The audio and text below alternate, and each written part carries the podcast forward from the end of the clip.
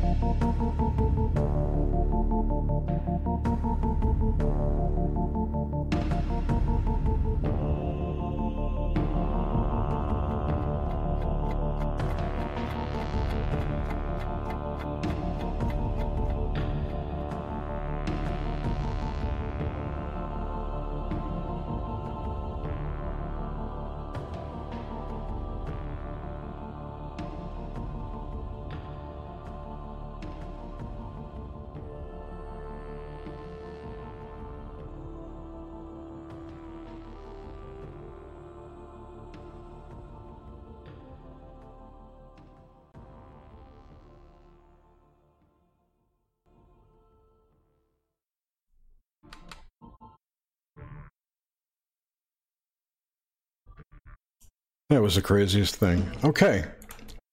Good evening, everybody. Sorry about that. There was some kind of oddity tonight. Definitely on my end, it wasn't on YouTube. I'm not going to blame anybody except myself.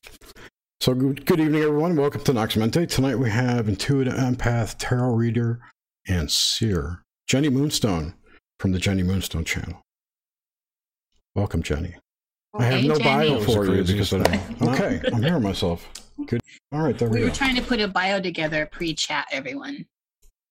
But that's not what happened. That's uh that's quite all right. It's it's hard to sum people up uh, with a real quick, you know, intro and I haven't exactly refined my uh you know, exactly what I would call myself. I'm I'm okay with seer for now. I love seers, I told you. And I really despise this aspect of culture where we all have to have titles.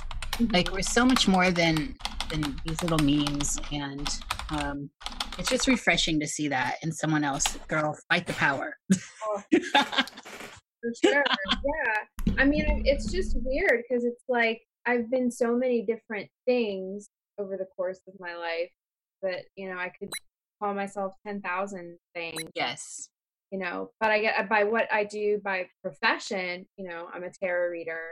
Um, I'm also a, a researcher. It's, you know, such a great word. People love to use that word so loosely now. Now everybody's a researcher. Yes, yes. It's gotten so calm like that. If you can common use thing. Google, you're a researcher. Yeah, exactly. I, Well, I, you I had myself lucky. That's what I call my. I call myself really, really fortunate to do what I'm good at and what I love to do. it's good to throw this is the thing about words too as you you well know this it's um it's good to throw those kinds of words on yourself lucky is a great word to swim in and i i try to do that too you just always have to watch out what other people throw at you For sure, we can very easily become, you know, how other people, who other people define us as. Right well as we know words are spells. I mean in the end they really are and they come from breath someone's breath towards you and intent it's crazy. Really crazy. Um all right cool. Oh i also want to um congratulate you on getting cliff high on. I enjoyed that very much. That was a score. Yeah, tell me about it. I, uh, geez, I've been following Cliff since I was, uh, you know, 1920, and um, be able to host him and ask him questions that I wanted to ask him, not in any way related to cryptocurrency or anything trendy. I wanted to take it back like real old school and talk about some mythology and um, you know that's that's my wheelhouse. That's where my passion is is more in you know in myth and human origins as opposed to all this you know, all this nuts and bolts stuff with the conspiracies and the all that. eh, That's not my that's not my world. I mean, we gotta we've gotta be we've gotta learn about it and stuff. But my my house, twelfth house, very twelfth house energy, triple Pisces. So I swim. yes Yeah, I swim through the ocean of ancestral memory all the time.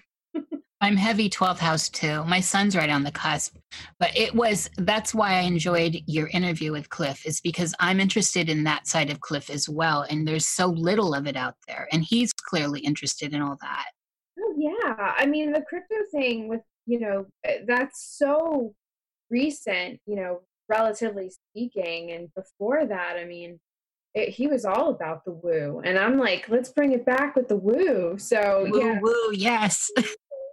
um, you know, I, people have their, their comments, and their opinions about him, and that's fine. I, I don't think anybody has ever made any kind of uh, an impact without also being critiqued. So, um, yeah, he's he's a great guy. He's really, really very charming too. Yeah, I could tell. I liked, I enjoyed the report. So rock on, girl, with that. Should we get into into you, into Miss Jenny Moonstone? I have been you. Who is baby. Jenny Moonstone? First, let me ask you guys: Why did you ask me? To... You don't get to ask questions. Oh, I oh, don't. Now that we've started the show, yeah, I'm kidding. Then he starts it out turning the tables. well, I'm honestly, I'm genuinely curious. I, you know, it's like I'm just me. I'm like I've, you know, I'm not that. I'm. Not I've been big- following you before I started this podcast. Since before. You and, Hei- and Heidi. And Heidi, yeah. Oh wow! I had no idea. That's wild. That's awesome. I teased you from chat, you just never read it. Sorry. I told you, I'm telling you, it's all this. It's the triple Pisces. I'm like, I'm not really. I'm here, but I'm not really here. I'm- I'm like, Ugh. I miss the deep. Well, you have a footprint and you're interesting. And these are kinds of, you know, we like interesting people. And our table of guests is is broad. And we just, you know, you fit all the criteria. Thank you. You know, I've really got to like commend you guys. You have such a stacked list of people that you've had on the show. I'm like, it's a it's a who's who of everybody. And I was telling you guys before we went on the air that it's like the alt media uh, version of Inside the Actors Studio. It's like an intimate look at everybody who's you know out there speaking their truth, and there's nothing really out there like this. So you you know you guys are doing something really really special, and I'm so happy that you guys let me back on after last time.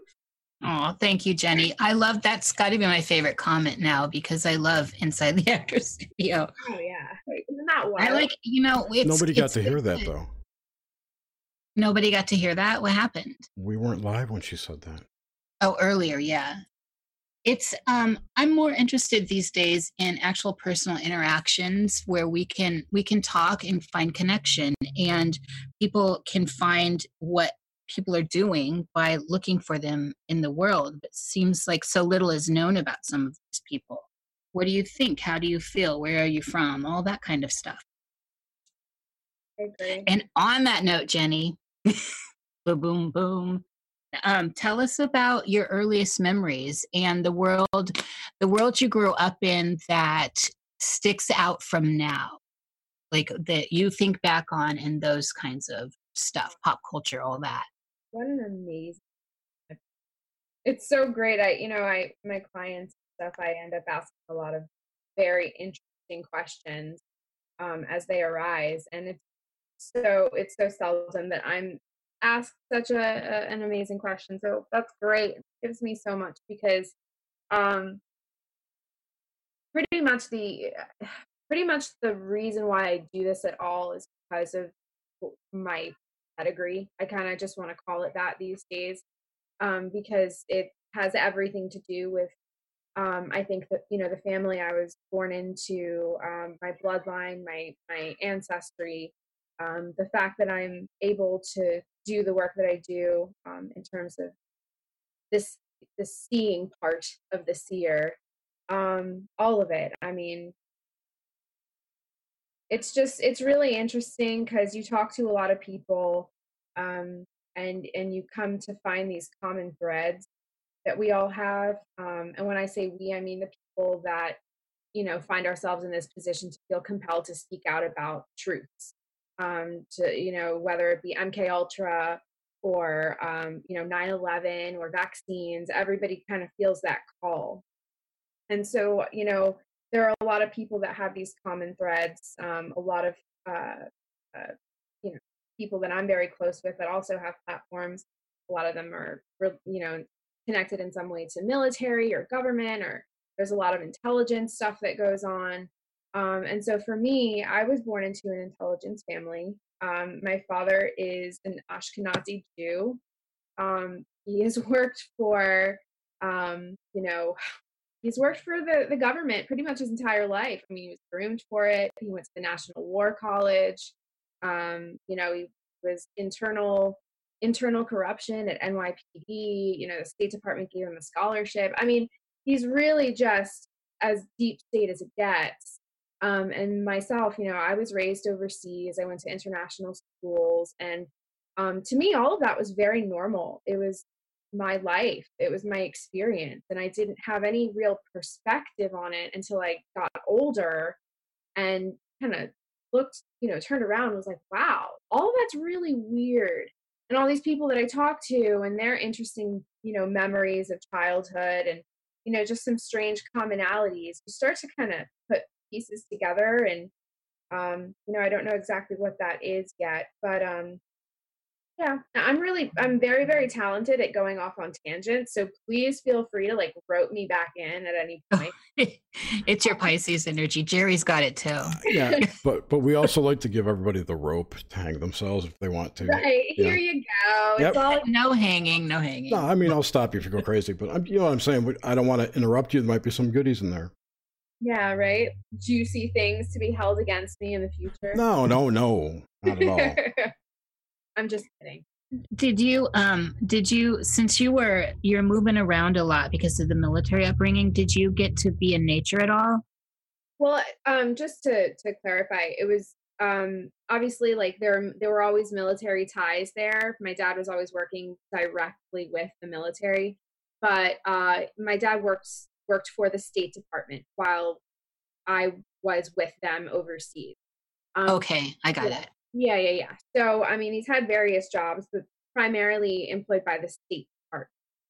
Um, but now, you know, he's still actively working and, you know, works for various agencies. It's funny, we actually have a good relationship. Like, I really like my dad, but our views are so just insanely opposite that it's, it's very. Uh, it's it's wild now, um, but yeah, nature. I was actually gifted uh, with nature. Um, you know, stunning, rugged nature um, from the ages of, I want to say like eight to uh, 14 when we lived, we lived in Rome in Italy and we lived in Budapest, Hungary. Um, and as a kid, mm, Budapest. Yeah. Yeah. So I, yeah. And my parents dragged me along with them all across the Italian countryside. And I've seen beauty in nature there that still just kind of strums at my soul, kind of like a harp. It's like I'm automatically back there. And, you know, it's really funny because I, I still often dream about those places that I visited when I was a kid. And it makes one wonder, you know, if, if somehow there isn't this kind of divine orchestrated mechanism that brings us at specific times in our lives to certain points on the planet, certain natural places where certain things have to happen realizations frequencies whatever the case may be. But i'm eternally grateful for the opportunities i had to be in that kind of nature. And i kicked and screamed. And i was like no i want to hang out with my friends you know whatever. And they were like no we're here in italy we got this awesome your dad your father got this awesome assignment we're going to the countryside you're coming with us we can't leave you behind because we're, we're in a foreign country and someone will take you and hold the embassy ransom. You know what I mean? So like that was kind of my oh, life. yeah, so when you're a when you're a, a child of a diplomat overseas, it's an entirely different lifestyle. Like I was used to uh, the Marines would come to our house wherever we lived, and they would make their round. All of the the diplomatic families that lived off of a compound, because there were compounds in those cities, for the diplomats for the Americans. But people did sometimes get housing off of the compounds. And so the Marines would make their rounds because even then, back in uh, the uh, late 90s, early 2000s, it was uh, it was still pretty hectic. It was a dangerous, dangerous time to be a diplomat, an American overseas. So yeah, they dragged me. They dragged me out there, and I got to see all kinds of ruins. And now I, I cry because I'm like, God, if only I could go back there now as an adult, I would never leave, you know? You don't appreciate it as a little kid. Ruins. Ruins. Yeah. Ruins. Like, Like the Stewie. Colosseum, the Colosseum was a horrible place to visit. The Vatican was another horrible place to visit. Um, and we went there often because my school was so Roman Catholic. Um, but the yeah, the natural part of Italy is just that stuff will change you. It'll change you forever. It'll spoil you. It's well, it's funny how that, you know, some of the ancient stuff now that's all come full circle for you. And so you have actually um, can type into the vibe of it, having lived in these places and experienced um, the patina, if you will, of of the remnants of these places. Oh, I really like the way that you look. I really Did you, when you were very young, did you like any kind of like cartoons? What kind of pop culture stuff did you like? well, um, you know, just like a lot. I'm 29. Okay, so Ooh, I'm Saturn girl, Saturn. yeah, I'm in my Saturn just return yep, right now. yep. Oh, it's it's real fun. It's great fun. Um, I'm loving every minute. I see you laughing. Yeah, you know. It's, uh, but um, you know, a lot of it was the same as my peers. I mean, I watched a lot of Nickelodeon. I watched a lot of Disney. Um, I was actually, you know, because I lived overseas, we got different TV. So I actually got to watch, for example, I'd get to watch like the Osbournes completely uncensored. So that was really cool. Like uh international TV, they'll they'll show hardcore porn with titties and bush and balls at like eleven at night. Oh yeah, it's But- a different world. No murders. They keep the vi- there's no violence. right, right. No, it was just you know, it was, it was really interesting growing up out, out there. It's um, only when I moved to the, back to the U.S. to start high school did I really like get a, get a feel for the contrast, how good I had it.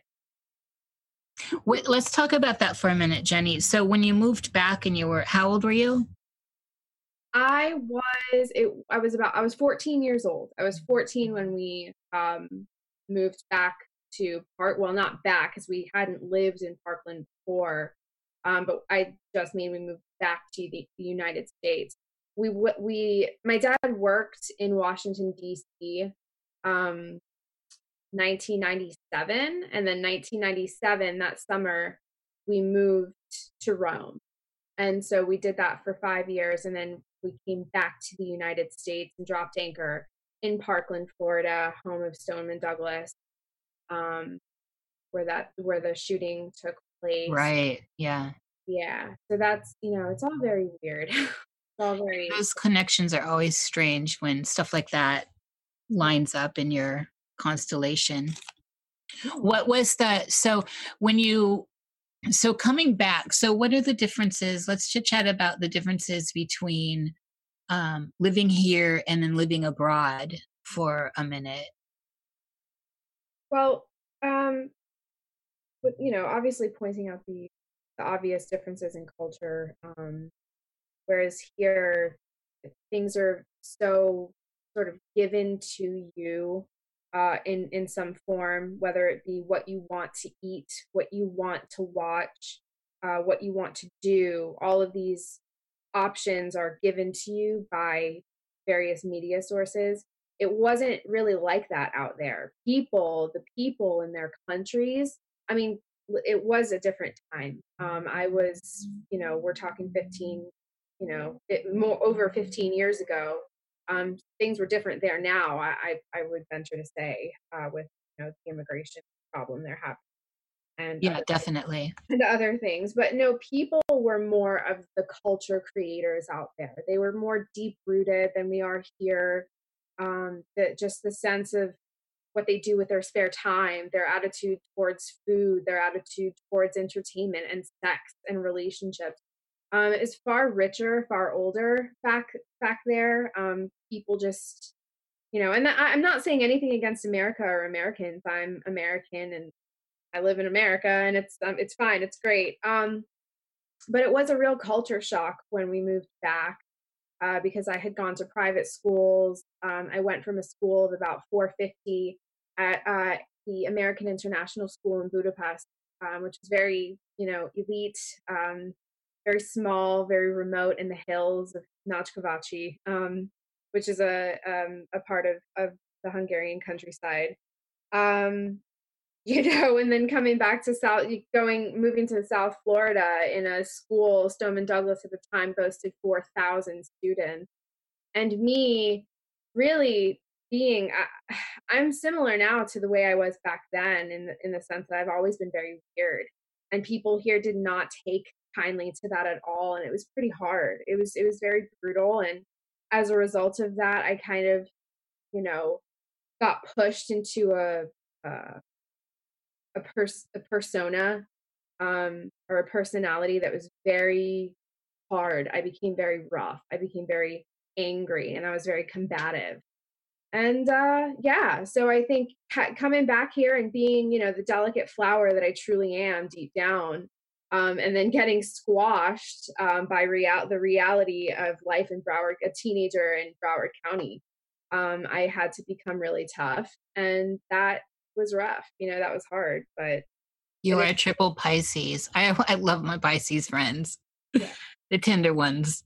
Yeah. But you know, you you can't be that way, especially not, you know, not in high school, not in not in Broward County. Broward County is a notoriously um uh, it's just it's it's weird down here and part even though i went to school in parkland i mean there's obviously you can see there are you know kids everywhere that have issues and staff is corrupt.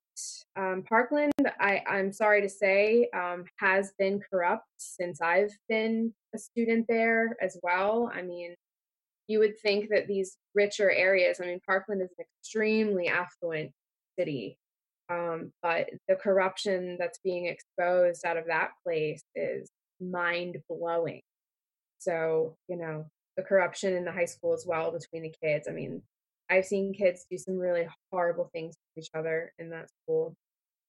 Yeah, kids in groups are rough. I've always found.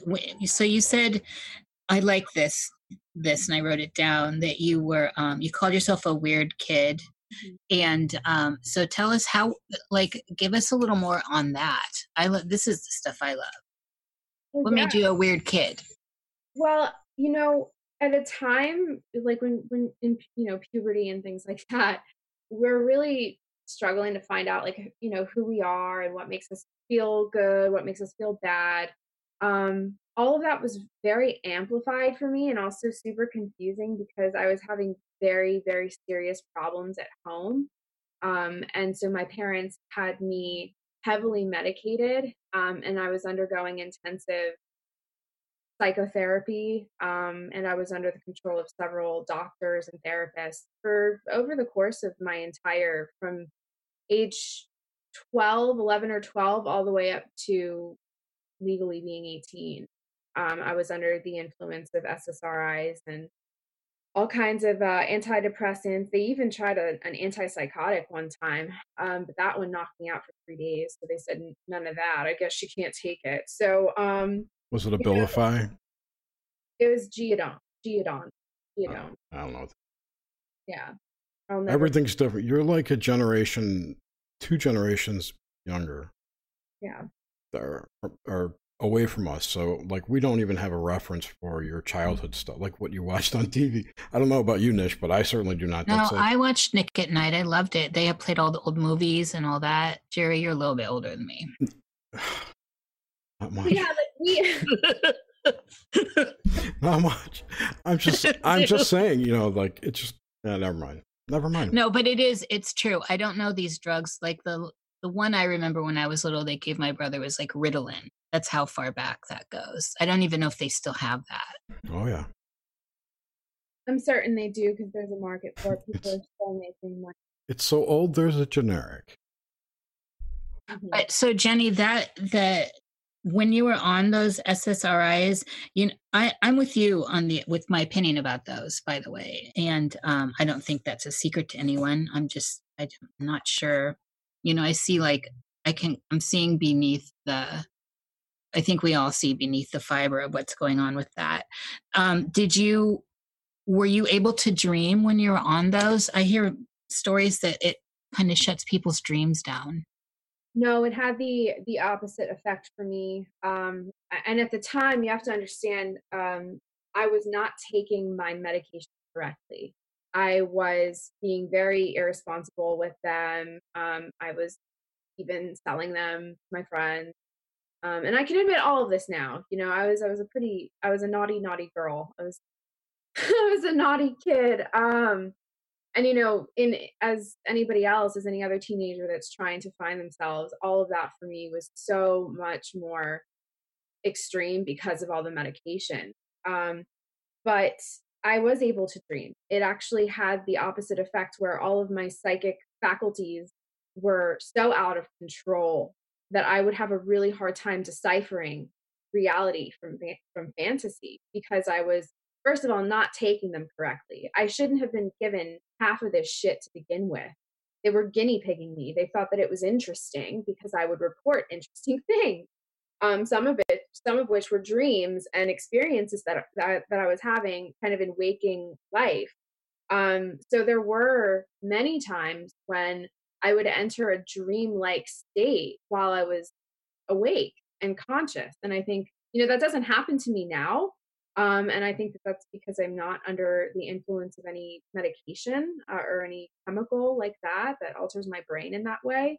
Um, but I was able to dream. I I've ha- I had prophetic dreams. I had vivid dreams. It didn't it didn't lock me out of any kind of state like that. What it did was it locked me into a hypersensitive psychic state. So things became dangerous in that way, um, to where I was saying things and doing things and acting a certain way where I was like, is this a dream? Is this real? And I was super sensitive to the world around me. So, you know, I'm sure as an observer, as an outsider, somebody looking in and, and viewing what I was doing, it must have been a wonder to behold. Like, wow, look at this girl. She's nuts. I mean, this is this is some this is some crazy shit so uh, you know and i can look back and i can say that you know i'd look back at my teenage self my young self you know 14 15 16 and i wish i could sit down with her and give her a big hug and tell her to you know tell your doctors and therapists to go fuck themselves and just start walking you know i don't know i i it's rough. That's why i advocate so much for for kids these days um i focus a lot on the exposure of pedophilia but to me that all kind of falls under the same um, empire the empirical system of control. They aim to hurt the children to control the children. So as somebody that was hurt and controlled by the empire by the empirical system um, that's that's something that really calls deeply to me to action. And everyone's better for these um, conversations and all this coming to light for sure. I, I like to hear um, I like to hear these stories. When so one of the things I thought I heard, I can't remember who it was. They were talking. There, it was the cock. It was the combination of the cocktail the doctors were giving them when they were young that made them basically kind of like brain dead. So they weren't having dreams, but they were on SSRIs too. But dreams were devoid, and I think it was was the combo. I know so little about this stuff. I've never really, I've never been on anything, and um, fortunately, I was allowed to just be my crazy self. yeah. Uh, um. So, all right, back. So back to your early like dream life. Did you have things that, um, that so in in the dreams in the in your dreaming as a young person were there things that were like typically um, associated with like nightmares or night terrors, stuff like that, that was a little bit on the scary side that you were encountering? Um, I hadn't noticed any pattern of symbology, if that's what you mean, like a certain animal that would come and represent uh, a certain omens or anything like that. I didn't notice a pattern because it was always very different. It's always very scattered. How about, um, how about owls? Well, you know that's interesting because yes, um, mm-hmm. but that that was something that came far later and acted as more of a um, as more of a catalyst of remembering something that I forgot a long, long time ago. Mm. Um, but the owls didn't come until I was about 23, 24. Um, but then when they came, that was it. It was like, oh, they're everywhere. What changed in your life at that time that caused that? I broke free from a very toxic, very abusive, codependent relationship with a Mm. man that was older than myself, very controlling. Um, and I moved across the country and pretty much started new. I started fresh. And uh, I, you know, just hanging out outside. I was actually in Washington State. And um, the trees out there are beautiful. And I was sitting outside with my husband, and out of the corner of my out of my uh, peripheral vision here, I felt before I even saw it, I could feel it. And I think it was the wingspan, and it was just the fact that it moved through the trees so differently um, in comparison with an, with a smaller bird or a squirrel or something like that. You could really get a sense for the weight and size of this thing just based on the way that it sounded. And I just, it was this owl just felt like it was like some kind of interdimensional creature. It was larger than life. It had electricity that it brought with it. And that moment, for some reason, I always attribute that moment to bringing me back into awareness of something that I, before that point, was not ready or willing or able to look at or contend with.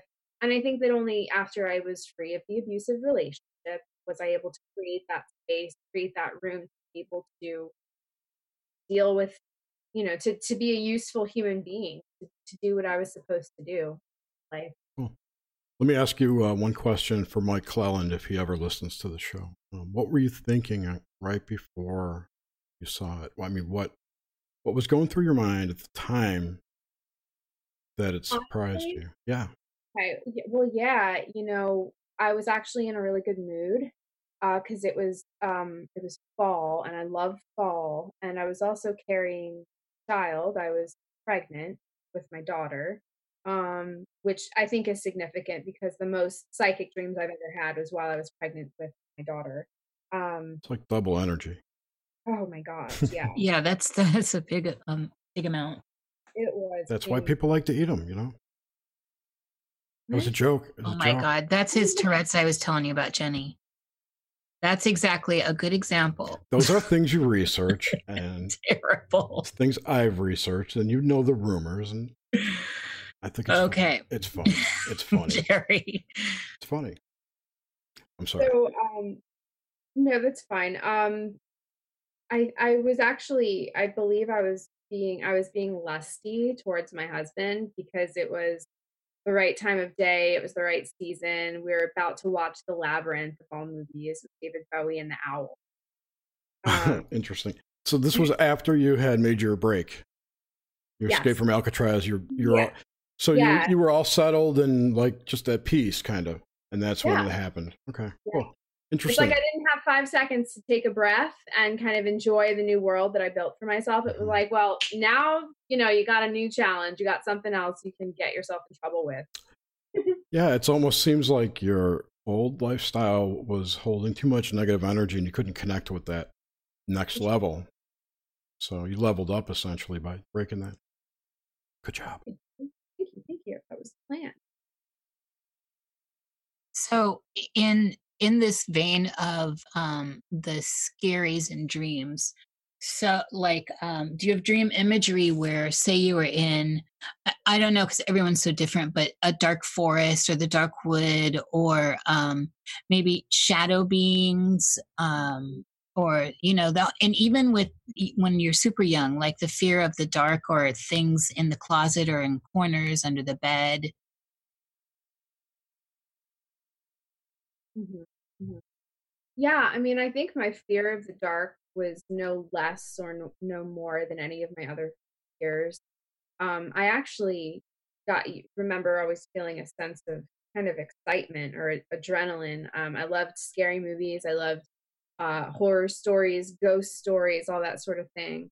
And several houses that I lived in growing up were in fact haunted, and I have had um, actually many experiences. It, it was normal. to- I was just used to. I was used to being in between worlds. So encountering a ghost or ghostly activity, none of that was strange to me. And so I think for that, maybe for that reason, I didn't have recurring dreams of of being in any kind of um terrifying situation that was outside of my control, I can actually say that I've always felt um, perhaps a comparatively large amount of control of my own dreams, my own surroundings, to where I was, you know, I was the commander. I was the one, um, you know, making things scary. If there was something scary, it was because I was making it scary. Um, and I don't actually, you know, recall falling victim to any kind of monsters or anything. It's only re- kind of recently in my adult years that I have terrifying dreams um, that you know I awaken and I feel very violated or upset or something like that. It's only now, but as a kid, um, I just you know, I, I have to say that I did always feel like there was something around me, um, something something that was good and something that was also bad. Um, I've been hissed at. I've been slapped. I've had the covers pulled down my face over my body. Um, all kinds of weird stuff. Will you give us a couple of those examples? That's the stuff I like to hear. Oh yeah, sure, sure. So there's one really interesting thing. Um, well, actually two, and I, I, I like to to use these as examples because really they're from my mother, and I th- these are examples of accounts that I don't actually have recollection of. And I tend to like that because that means that my filter or my perception of it is totally out of the picture. So I can't pepper it, I can't change it, I don't have to interpret it at all.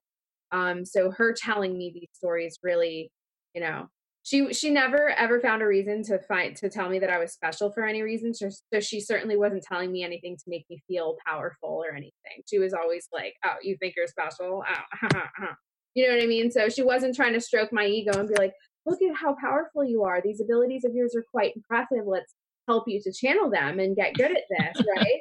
As a normal mother would do, as well I would do. You know what I mean? Yes. Um, Are you an only child, by the way? I'm not. I have an older brother. He's nine years uh, older than me, so we're very much on like different planets. Oh yeah, yeah. That's almost a generation. Yeah.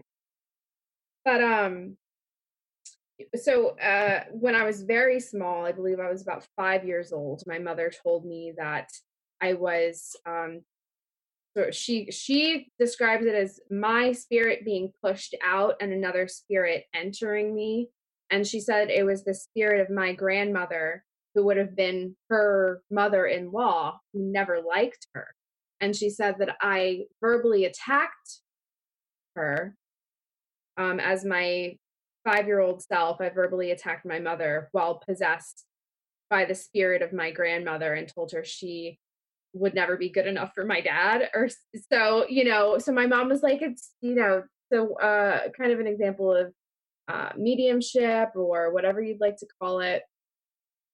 Um so that happened. So that's not really a dream but that's kind of a ghostly uh experience there it's kind of a weird one um and i don't remember that.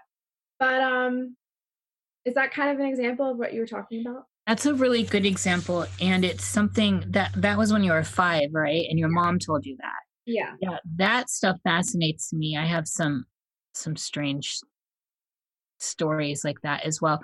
Um so eh, eh, eh, I I, I want to get back to that maybe another show. That kind of stuff really is interesting yeah it's spooky and um, when it comes from like when the feedback comes from like a parent or something it's just it's interesting to me and there's certain people i've encountered including myself that have these kind of weird stories from their parents mm-hmm. um so and experiences like that too kind of to me are at least proof of at least some kind of reincarnation system or something like that if if a conscious entity can enter your body that means that any conscious entity can enter anybody or any, you know. Right, that our vessels really are just vessels. Right, right, which, you know, that shit seems to be all true. There's a lot of evidence, especially the more people we actually get into these conversations with, that is pointing to this. That, and this is what's so funny about people taking everything so seriously about, you know, their flesh. I'm this, I'm this or that. When we really do seem to be just inhabiting vessels. Temporary, very temporary, huh? Very, very temporary. Yeah. Um. Okay, so you mentioned a lot of stuff about having the control in your dreams and we can we can move on now past that early i think we got a good idea of you um the stuff that was kind of your building blocks what can you talk about some of the way you experience control within a dream and say lucidity and how you get around in that um, landscape and definitely when we get more to the present i want to talk about these bad dreams Sure, sure.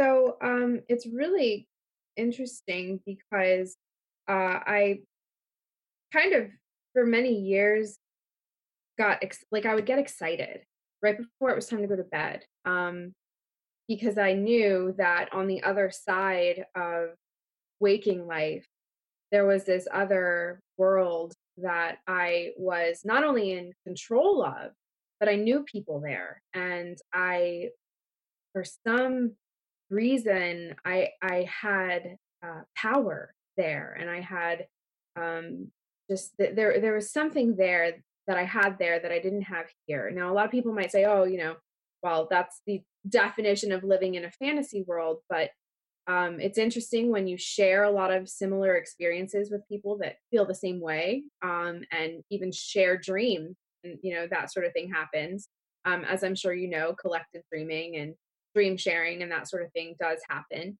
Mm-hmm. Um, but I really think that there is something to be said for uh, going to sleep and sort of stepping mm-hmm. into um, a different kind of existence. Um, for me, it's it would range from kind of free flying, um, you know, just sort of zipping across, you know, zipping through the air, mm-hmm. zipping through water. My primary means of of travel um, out there, so to speak, um, it, it feels to be more of a plasmic viscosity than you know flying through air or swimming through you know heavy water wet water that sort of thing um, so i think that that might be indicative of, of what um, you know what that what that means for the spirit what that means for how we move around and what we're capable of doing over there. We're not limited by this you know carbon based um, existence where we can't move through these walls we can't you know um, but it's a very different kind it's very viscous very plasmic feel um, out there. I mean so really it, it's funny because it's kind of like for me my body would become a ship and so if i need to move left i just tell my body to move left if i need to move right i tell my body to move right i need to go fast and it's it kind of all feels like it's being um, commanded from like my spine and not even so much my brain. Um, and so, in that sense, you know, the body becomes a kind of ship. So, I've had a lot of practice with it because um, it's kind of, you know, since childhood, I want to say since I was really conscious of it um, around 11 or 12, um, I've kind of refined um, that how this ship works. Now, it doesn't happen every single night. Um, I'm not lucid every single night. Sometimes I just dream, but I do always dream. I know people that tell me that they don't dream or they don't recall their dreams, and I just I couldn't imagine dreamless sleep. Like for me, that is just such a wild concept that I can't even. I have a hard time imagining what that would be like. Because to me, my dreams, it's like it's another world. It's another life that I live. You know, it's like I know people over there. I I'm like, how you doing? How's it been? It's been a while. You know what I mean? So I'm like, I, I couldn't imagine. I love, pardon me, I love your description of this um, plasmic viscosity. That is, um, man, that's good. That's really good, and it it's very um, visual, so like you get a feel for it, and movement from your spine also. Um, Was the viscosity um, did it correlate to the density of the energy? Um, oh gosh, that's a really good question. Um, well, I found that, well, this is how I want to answer that. When it's time to move fast, it's because it's time to move fast. Either that means there's, I'm in pursuit or evading something. Um, and in that event, you would imagine that it gets denser and heavier and start to feel stuck. Um, but in any event like that, it can move quickly. but um, that is a really interesting question. Do you, so when you encounter people, So let's talk about the architecture of over there then, um, and your experience with it. Um, and as everyone knows that listens to this show, this is Jenny's show, and we don't care about what others their experiences at this moment. And um, it's we're that's how we run this. Um, so what is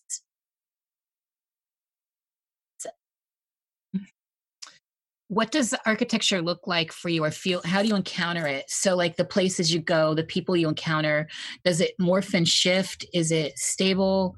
What is the general dreamscape like? And well, this is just in general. Yeah well you know in general it really is always different.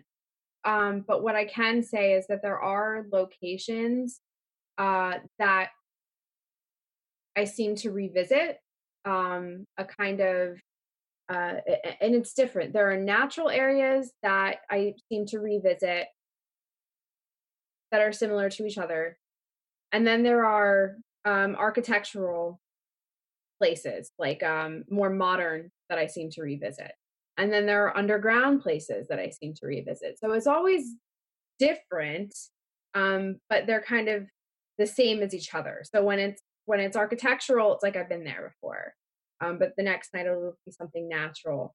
Um, but like I said, the water, the water is a very common element. There's always water, whether it be a modern structure or off planet or underground. There's always, always water. I really believe that water is actually the untapped or un, you know, unrecognized or unrealized um, means of space travel, of time travel. Um, I think it's key to everything.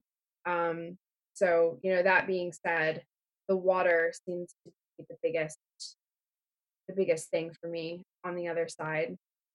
Very watery place. That's um that's interesting. That's that's very interesting. Does, does it have a larger structure like uh, a landscape or is it always in a building or always confined? How is it housed? Well, I mean, it's weird because I how old am I? 29, and I've had so many thousands and thousands and thousands of dreams. It's like there really is no way to, to generalize it. Um, it, it ranges. I mean, sometimes it's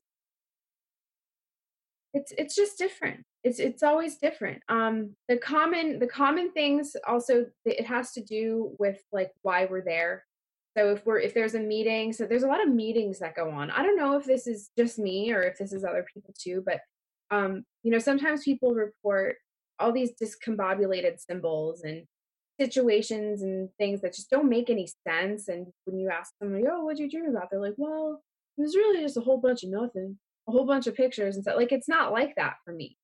Um, you know, a dream can encompass an entire spectrum of of you know the hero's journey. Sometimes I'm a villain, sometimes I'm good, sometimes I'm in between, you know. Um, so I think that there are some nights where we have creative experiences in the dream world, and then we have other nights where perhaps we're doing some work, perhaps we're doing um, teamwork as well. Sometimes it's it's uh, internal, it's singular, it's about you, it's about the darkness inside your soul. Sometimes it's premin, you know, sometimes it's about premonition. Um, and so as a Pisces, you know, it's very fluid for me. There's nothing stable about me. you know, I'm I'm all over the place all the time. So, you know, as a general rule, it's it's hard to come up with a pattern for me because I'm just like water. Be like water, as Bruce Lee said. Um, what? Okay, so I'm interested in the underground aspects. I think you're the very first person I've encountered personally that has that's has mentioned that space within the dreamscape. Well, yeah, I mean, and when I say underground, I also mean like not even sort of down going lower, but very much inside the earth, like within a mountain or you know the side of something, the side of a mountain, the side of a of a uh, tree stump. Oh, did I say tree stump? I meant uh, plateau or basalt column. I really didn't mean to say tree stump, but I think I did kind of mean to say tree stump. Yeah, but it's interesting. Wait, like a flat Earth tree stump, like a mesa? No, no, no. Okay, well, no, okay. I don't. I don't think it's. I don't think it's flat Earth. Like I don't think in order for those to be tree stumps that that automatically means that the Earth is flat. I think no, I know. I know that. Oh, okay, you're just giving me shit. No, I'm But making plus the fun of the dude who made that video. Actually, if you want to trace the it back, tree represents all three worlds. You know, the leaves above, the trunk here, and the the roots and all that below. that one dude, Earth Watchman. You know who I'm talking about. He he found something on Google Earth that looked like petrified branches and leaves leaving oh, impressions Oh yeah. in the soil next to one of those mesas. Yeah. Actually, that I mean- footage is kind of remarkable It, it is. That's why I don't believe it. because it is Sorry. remarkable. Carry on. So- apologize. So when you're in these spaces, like the down, the inner spaces, um, in context to the dream, the dreaming, what? So what are they? What is that? What is it like to be in them? Is there a darker feel? Are they lighter? Is it? Um, I mean, my mind wants to go to there are secrets here, there are gems here, there's stuff to be unearthed. Well, for me, I, you know, even if, because I, I can't really sit here and suggest to you that I am, it would just be totally absurd for me to suggest that I am actually entering the earth and experiencing these things in real time in, you know, any kind of reality other than my dream world, my fantasy, my imagination, right? With the brain. Right. That's that's where we are. Right, right. So, okay, so I'm glad that that's understood. I hope people, you know, well, okay. I, Isn't it sad we have to clarify all this? you don't It's have so to. You don't have to. You just you guys feel like you have to, and you do not at all. I know It's but we get understood. criticism. It's you know It's the view of the show that all these places are other dimensions and not physical locations. I think that's pretty much the general consensus all around, except for maybe secret space program freaks. So right. Okay, that's cool. That's cool. Yeah, so, you know, it's it's almost a little bit it's a little bit less about exploring and more about it feels more like going home as opposed to going to some brand new terrifying new frontier where we've got to be really super careful about what's around the next corner. Because like i said i don't have many of these fear-based scary uh, environments where i'm you know um, you know kind of behind enemy lines or that i have to be scared to be honest with you in my dreams like i said like if the, if it's scary it's because i'm making it scary. It's because i'm being the villain in my own in my own dream you know what i mean? Very very seldom am i the victim. Um but like i said recently and i think a lot of it has to do with like my speaking out publicly and kind of getting some nasty eyes nasty attention on me i might have been kind of you know like i, I think that that you know psychic attacks and things like that have a lot to do with it but um you know it, it really is a feeling of going home um the idea for me symbolically of going inside the earth has a lot to do with like i said swimming in the ocean of ancestral memory and just you know um sort of digging through that which i already know that which already sort of exists already it just needs to be found it needs to be remembered and i think all of these awesome dreamscapes whether it be water mountain building um cave whatever the case may be there are opportunities for our like archetypes to um kind of run the gamut to kind of go through the whole spectrum of of you know problem there's a problem we got to figure out a way to get around this problem there's a mission there's a there's uh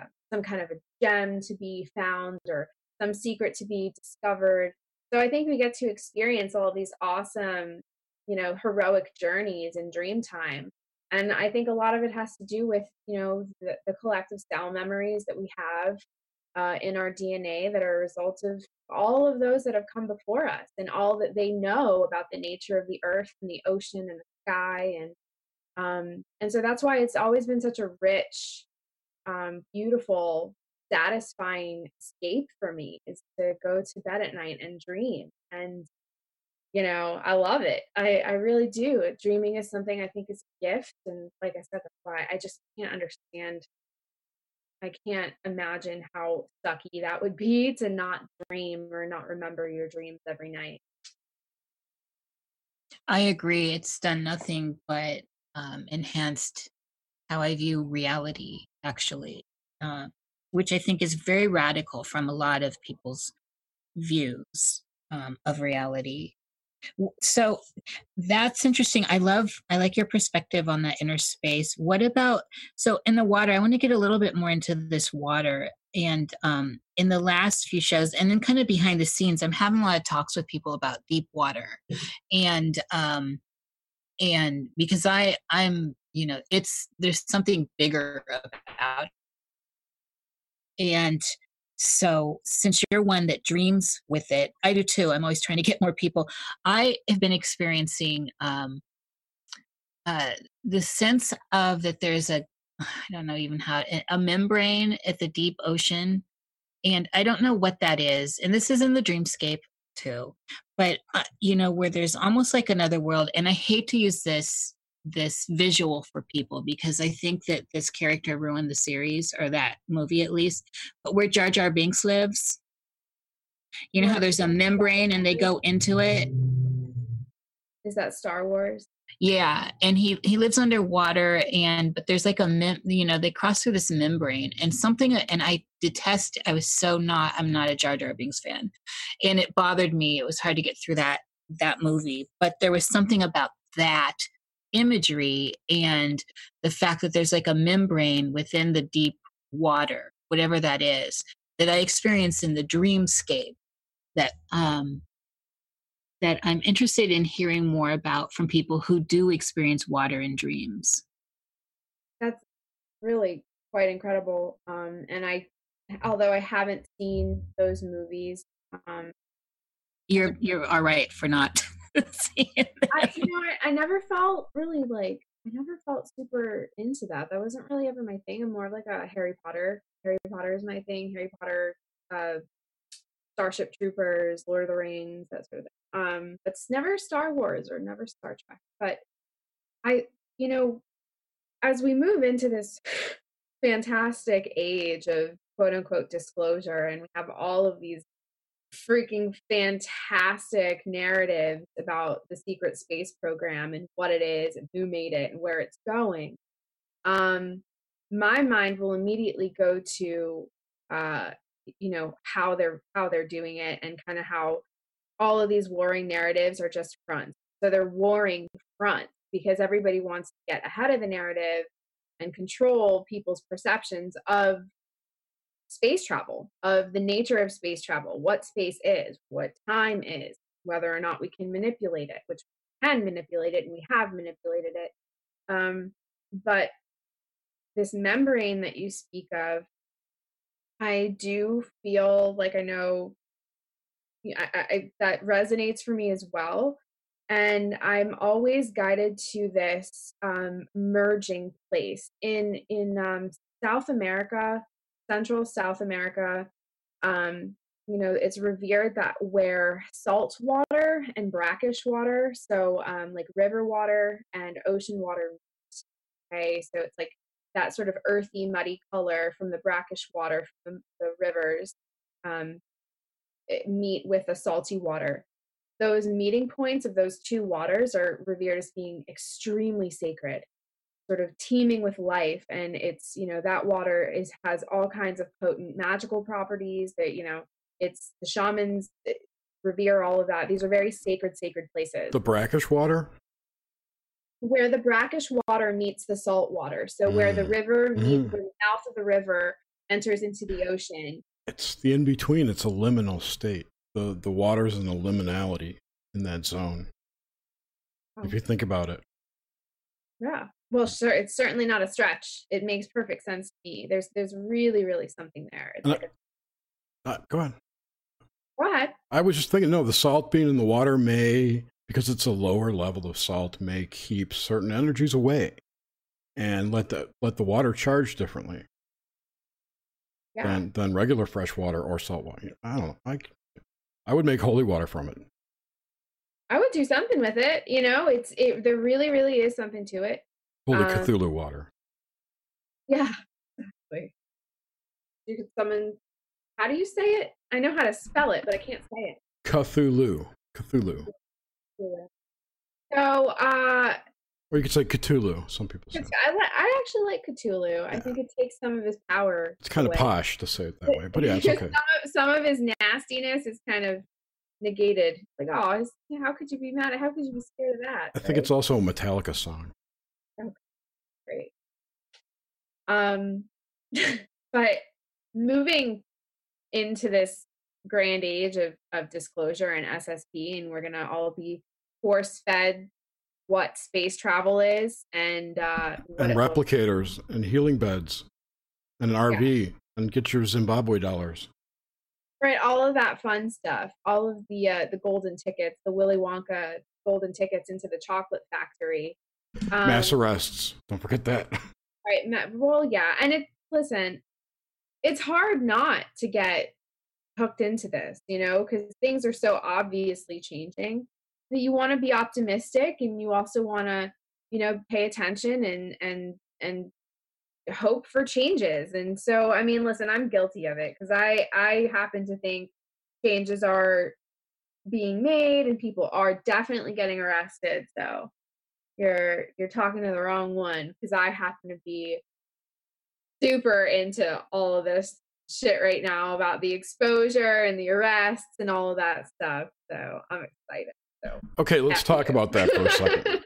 I'm I I have no judgment. Obviously, no one does, Okay. but you know, I know that that narrative is going on, right? And I see what's playing out with like the whole Kavanaugh thing. And I don't want Yeah. to get political about this, but it ain't right what's happening, just Oh. in general, right? and it doesn't matter who is on which side of that thing. What is happening there, it ain't right. Besides all that, though, um, there's really been no evidence. Like this whole Trump being a savior thing, you're really behind that, huh? well, no, no. Let me be clear. He's certainly not a savior. I think it's more. No, uh, that was a bad choice. Well, it's an energy of of change. It's a cat. He's a cat. I do believe he is a catalyst of change. Well, Yes. that's- But what that change is, Mhm. it lays within the hands and minds of human Of- beings. right. He's not. So yeah, he's more of an agent of chaos than than uh, catalyst or change catalyst. I think that is the catalyst of change. Is that his he's chaotic. No one can tell what he's going to do, which is Right. awesome. I think it's great. Yeah, love it. I mean, at the very least, all this is entertaining. And Totally. Uh, you know, the excitement that you know, just the entertainment factor alone is something to write home about. And I hope whoever, whatever civilizations are chimed in watching this shit show right now, I Mhm. hope you guys are entertained. Are you not entertained? I feel like Russell Yeah. Crowe Crowe in The Gladiator. Are Really, what we're going to see pretty soon, I hope, is that like someone's uh, when the when that woman, those three women, cornered Kavanaugh in the elevator, and the cameras happen to just conveniently be there. He just steps back and clocks one of them in the jaw. Says, "Shut the fuck up!" Boom. We're going to see that pretty soon. I think some some level of that kind of uh, ape shittery, people going that nuts on TV, because the spectacle has to grow each time in order to keep viewers eyeballs glued to that TV, right? So I just think it it just amps up every however however many times it goes through the cycle. Every you know, whatever. It's gonna be yeah, I mean you're you're right fun. with the, cycle though. Like no, there is nothing new under the sun. The times we're in now, the characters that we're all seeing, um, it's all reruns. positions exactly. It's a rerun. We've we've Mhm. been down this road before. We're just going through the motions of it now. So Um, I'm happy to be on board with the exposure of the pedophilia. Like I said, that's you know that was something that called very deeply to me to at least speak my truth and speak up um, on somebody's behalf. Um, but yeah, I mean, way to rain on my freaking hope parade, man. I'm not. I'm not. I don't know what's gonna happen. I really don't. I can see go. I can't see it being good either way.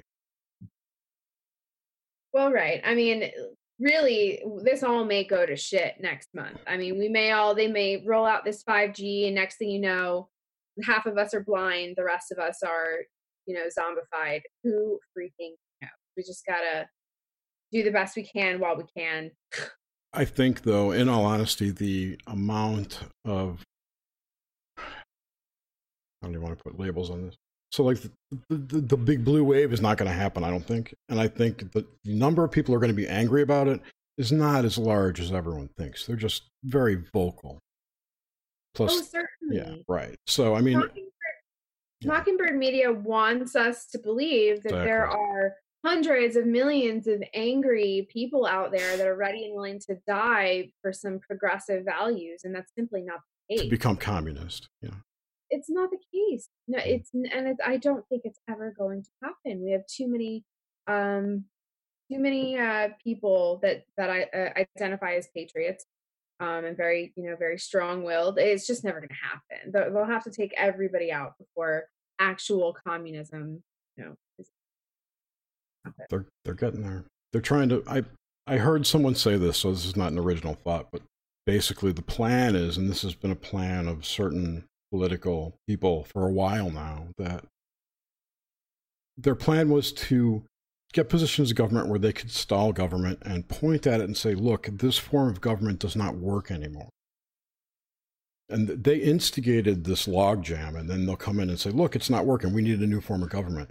And that's how shit's going to get in. That's how they're going to weasel their way in. Look at uh, the Project Veritas videos that just came out from the, the DOJ with the uh, Democratic Socialists of America agents working in the DOJ. Kind of interesting. Anyway, It's very interesting. no more I- politics. Ah. but yeah, no, I, I, I, I hope, I hope that there's something cool coming. Otherwise, I'm gonna be pissed again. Yeah. Well, I mean, that might be what all of this is, is they build more people up collectively than ever before just to crush them. So it's kind of like, you know, the uh the the rev the res revolution that almost was. It's like once you burn once you blow that candle out when it gets to that point, it's gonna be another two generations before we work we get up the uh the desire, the will, the collective force to try again. You know what I mean? So um hopefully I, don't think there's another try. you don't think so. You think this is it? huh? I think so. I think it, we're coming to that that nexus point where there's nowhere to go. So I don't know. I really don't know. the next frontier really is, I do believe it really is um space. But then this is where this battle between Elon Musk, Jeff Bezos, um, and and various other private companies that will have a monopoly on space um, and space travel. Um, you know, we look at NASA and what NASA is, and that's a conversation for another day. But I happen to think, I happen to think, and I'm working on a theory, and I haven't revealed it yet because I still, it's still in research. I'm still researching. Um, but Space I is fake. That shit's up on balloons, and they film all the ISS stuff in the studio down here.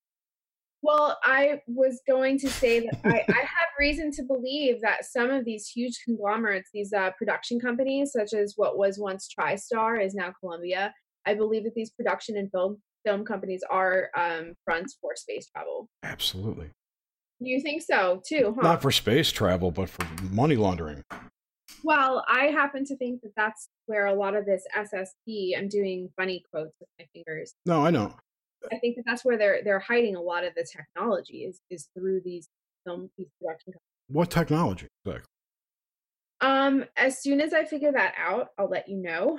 Um, but I happen to believe that because the human vessel, the human body, is naturally the perfect uh, vessel, the the perfect conductor of all divine energies, that it is actually the ideal um, ship or vessel with which to traverse um, space time.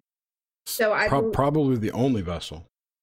well, right. I mean, we have, you know, there are ETs that have their technology with their uh, their interesting metals and and their their copper technology, is as Cliff High would tell us about. But that's all speculation. well, right. I mean, we know a little bit uh, about Vril. Um, we know a little bit about these these energy sources, but I mean, you asked me about technology, and um, my research slash my experience slash my dreams um, all lead me to believe that there is a kind of neurologically embedded um, AI that helps to map out or otherwise follow the um, the individual, kind of the spirit of that individual as they move through, as they traverse space time. Um, so they allow this person through various means to get to a point of um, hyperspace. Sometimes this is trauma induced. Sometimes this is sexually induced. Sometimes this is drug induced. But I do believe there's a kind of neurological, neurologically embedded AI or some kind of like a uh, a tracer, like a tracer beam. Like it, it, it does it follows. I gotcha. Um, because I mean, if you if you were to take a human being apart, we're laid out similar to a tree, and there are correlations alchemically, anatomically, astrologically, um, cosmologically. Yeah, it's as oh, above, so below. Yeah, I know. It's you know we're you a know? giant fractal of everything.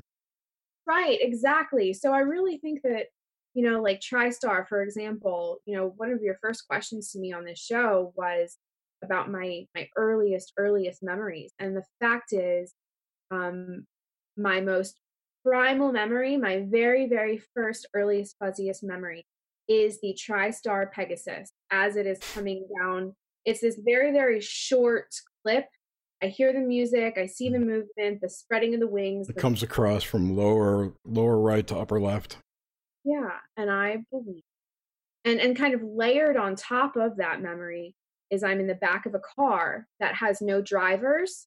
Mm-hmm. There's nobody driving this vehicle. I'm in the back seat. And it looks as if I'm on a track. And this track is quite liter- literally a windy mountain road. I believe this to be a kind of smoke screen memory. Um, Especially if no one was driving, yeah. I would hope so. Driving.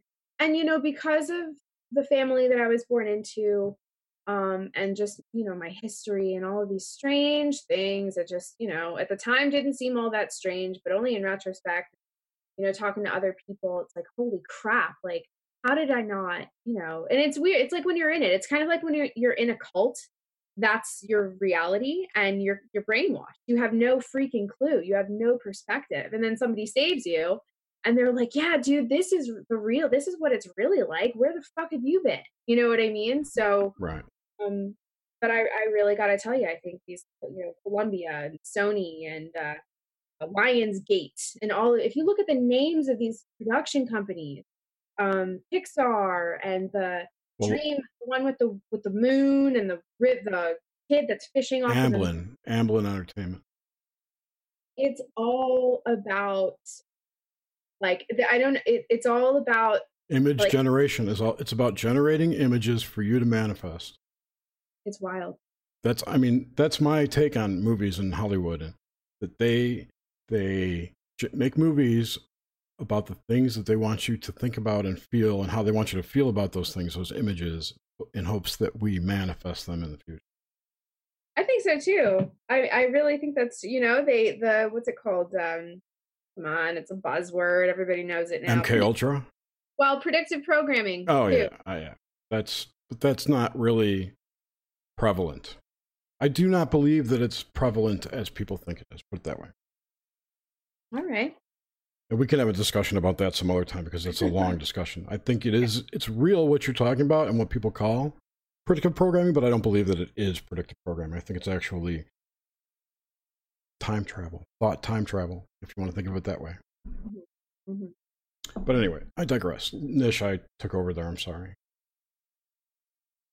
No problem. I found it all fascinating. I'm listening. I actually wanted to hear more about the smokescreen uh, yeah. Uh, dream stuff. That I, is very intriguing. I was going to say though, um, you, you, said it was your earliest memory. Could it have been a pre-birth memory?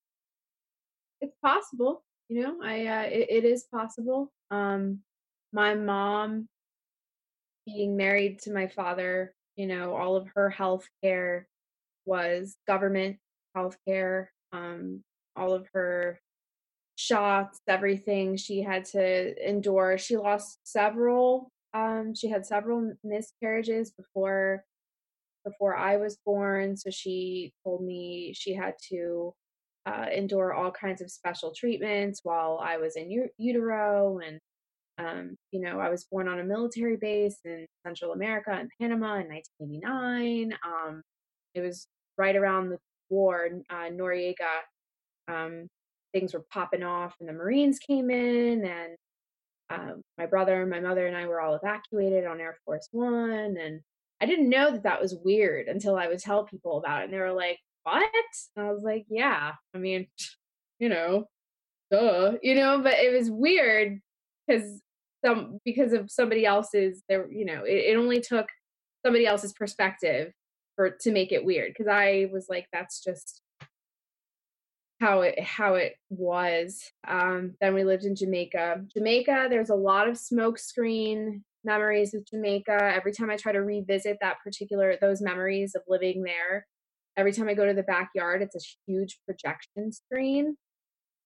And the projection screen is actually a symbol um, that recurs a lot whenever there is something there that I'm trying to see and I'm being blocked.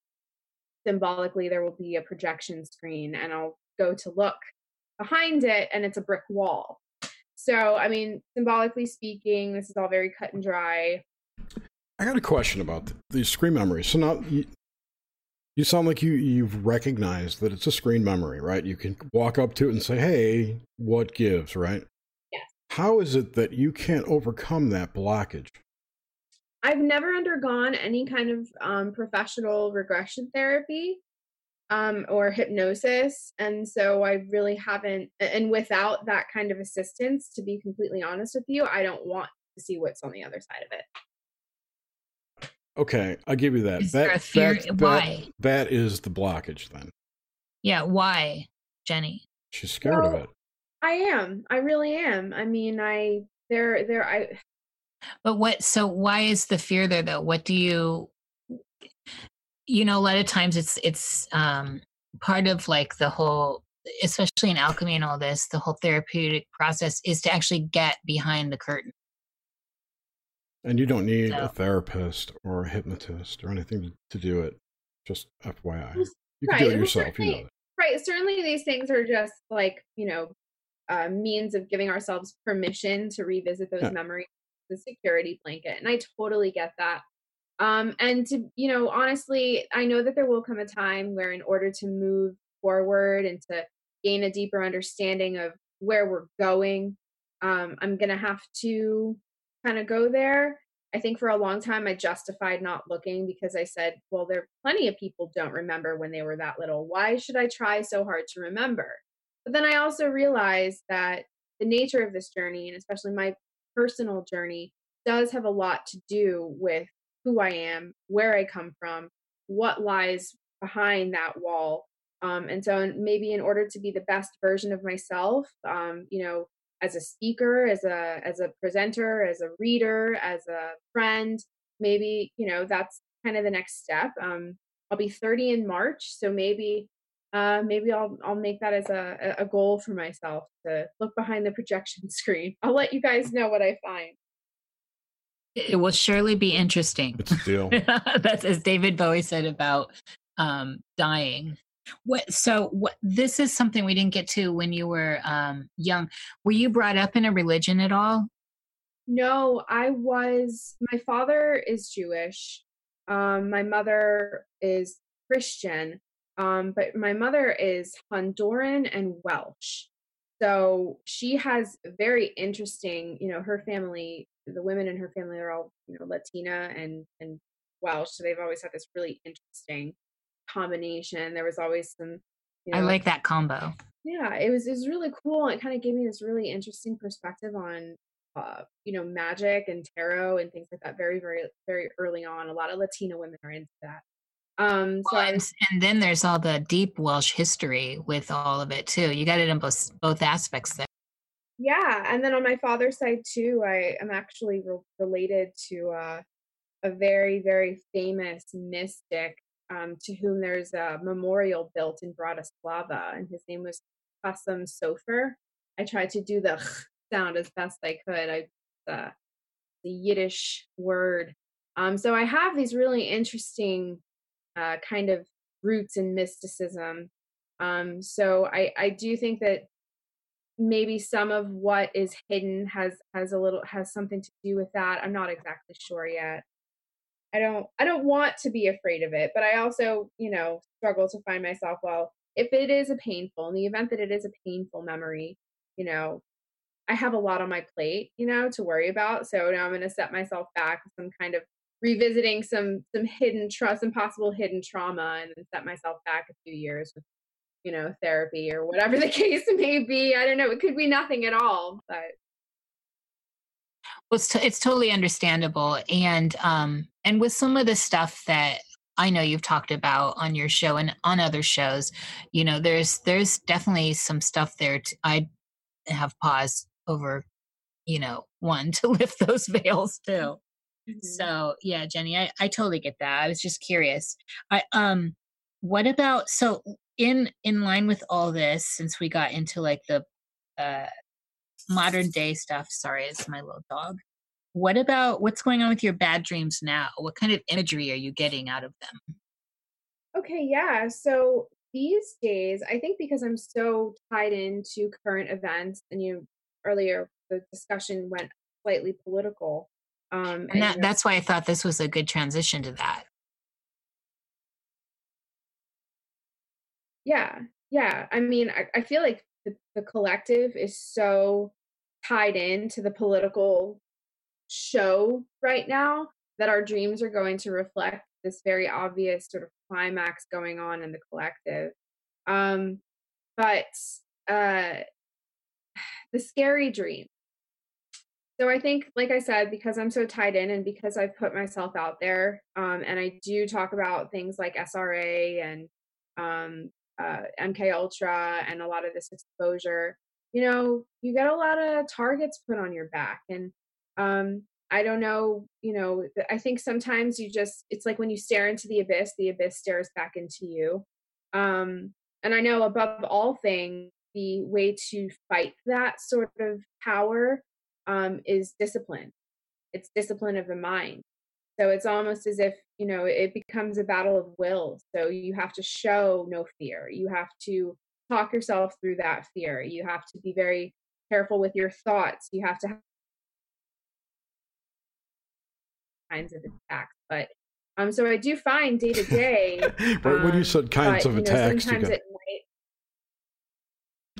you got totally interrupted. Was that when you said attack? When you said talking about getting attacked, your feed dropped, and you froze up.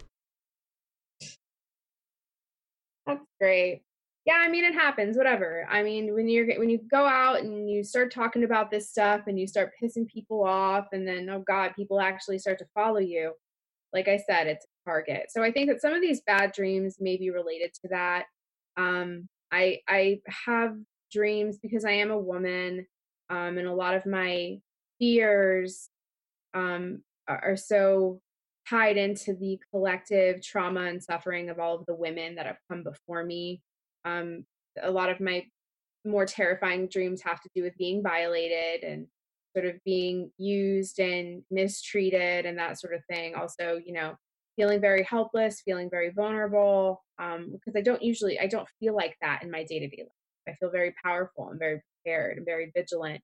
Um, so I think in dreams, that's a way for my spirit to fully feel, you know, these these uh, these feelings of fear that otherwise I I put away, you know, um, so that I may function, so that I may do my job and protect myself, protect my family. Um, so I think it's just a way to experience fear in a kind of a controlled environment. Like your perspective on that, and I, I can relate to um, obviously the the woman, the girl experience, and it's um, it does, you know, it's a challenge at times. That's to say less. I even have a lot of commentary on that today, but I'm gonna keep my mouth shut. Um, so what about experiencing the dead or spirits in the dreamscape? Do you experience that kind I of do. communication? I do. I actually just two nights ago I had a dream about slain coach Aaron Feis of um, Parkland of Stoneman Douglas. So um, he is the coach that died. For he died. He actually threw himself in front of several students and took several bullets to the chest and died in that way. And this was a man that I knew personally in high school. Um, and I'm also still very good friends with his brother. His brother is my age, Ray. And I just dreamt of, of Aaron the other night. And it you know i dream about those that have passed i dream about them a lot and like i said um i have both um conscious and uh unremembered or not remembered memory um experiences where i've channeled the spirits of the dead. So there were these two times that my mother has told me about, and then there have been other times where I am in communication with somebody that has passed, and it's not a big deal. Um, there's a there's a definite difference in energy between the spirit of somebody that has actually died and then for example if you're just doing a reading and somebody's um, you know uh, a spirit guide or a kind of or a, a totem animal or otherwise something that is more of a spirit as opposed to a soul um, of somebody that has passed those two energies are very easy to differentiate. And so um, i actually welcome communications with those that have passed. Um, I, I it excites me. Um, i feel like in the future when i have kind of a better handle on some of my own uh, my own inner work that that is something that i would like to explore. I was actually just talking to my husband about how i would love love to work in some kind of official capacity whether it be um, like a investigator psychic detective sort of thing um, where we can track down you know um, people that have you know committed these, these murders or rapes or whatever kind of crimes and currently psychic evidence is not admissible in any way um, but it is used. There are detectives there are uh, organizations that do um, like that. Um, so you know that's that's something i would absolutely love to get my hands on. It but uh, sworn testimony is evidence so. Is it? Absolutely. Right right right. Yeah so i mean it, i mean it is what it is. I, I do believe in our lifetime that that there will be um, kind of a legitimacy. So it's kind of like how we were saying earlier. We've reclaimed the word witch. The bad guys don't get to use that. They don't get to monopolize magic or the occult or the word witch or warlock because we know damn well that there are, you know, there are fabulous, necessary, powerfully divine aspects of all of those things. It's just they seem to have monopolized all of it and they make the rest of us look really, really bad but in the same way you know that's that's kind of how i that's how i feel about that. And that's do all you, i'm going to say about that.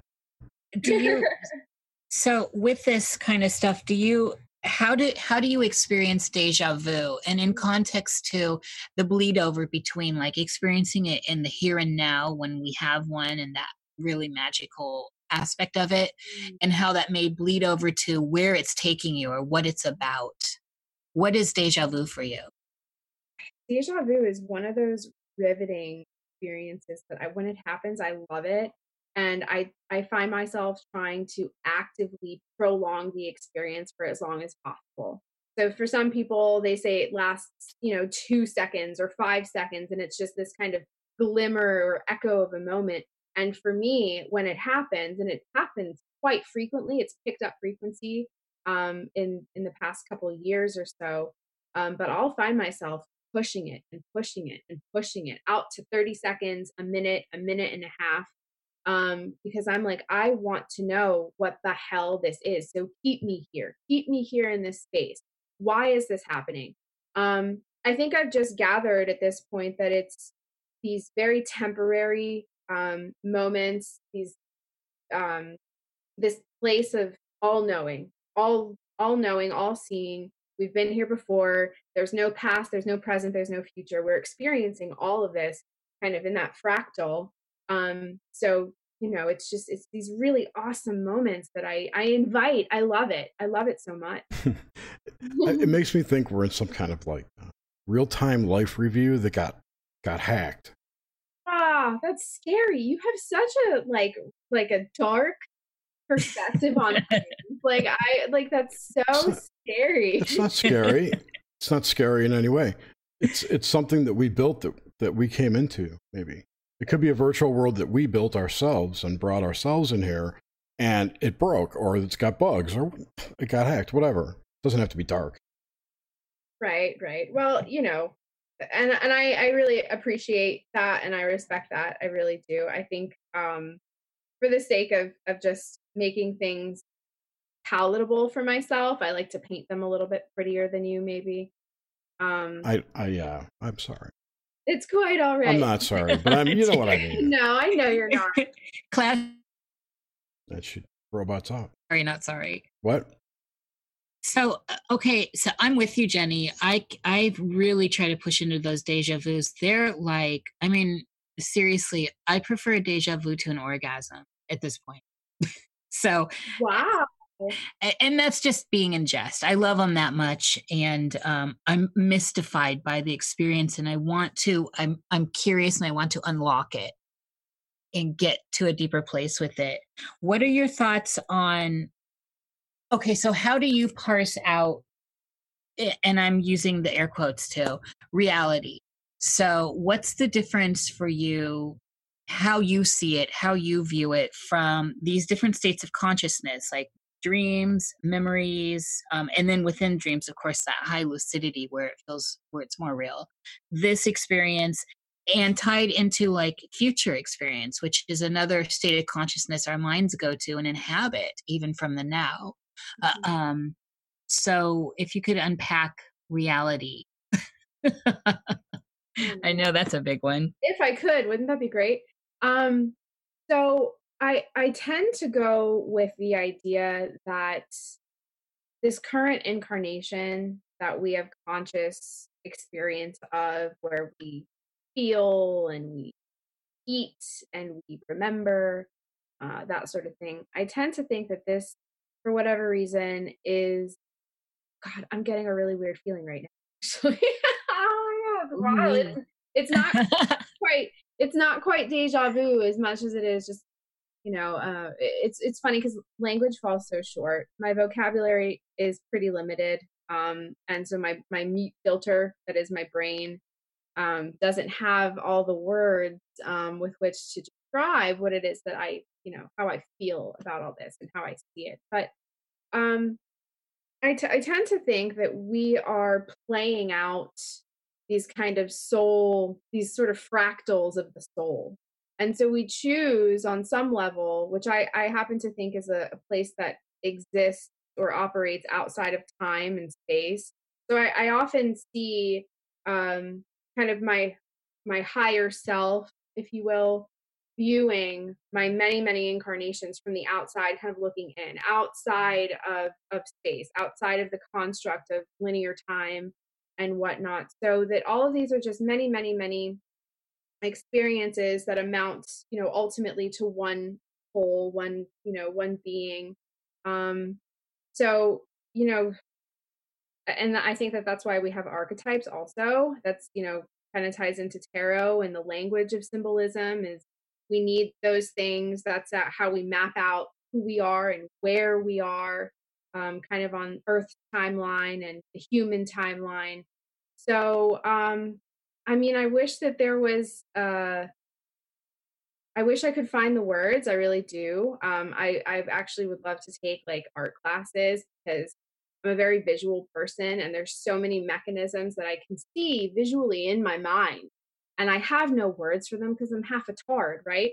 But I'm like, I see it, I see it, I see how it works, but I don't have the artistic ability or the creative capacity to be able to uh, communicate, you know, communicate beautiful, beautiful mechanisms that I see. And to really sum it up, it I think this is a beautiful thing. Uh, you know, maybe it's a soul a prison planet maybe it is maybe we're all um, nothing more than currency you know galactic currency and they just they harvest us for our fluids they harvest us for our energy.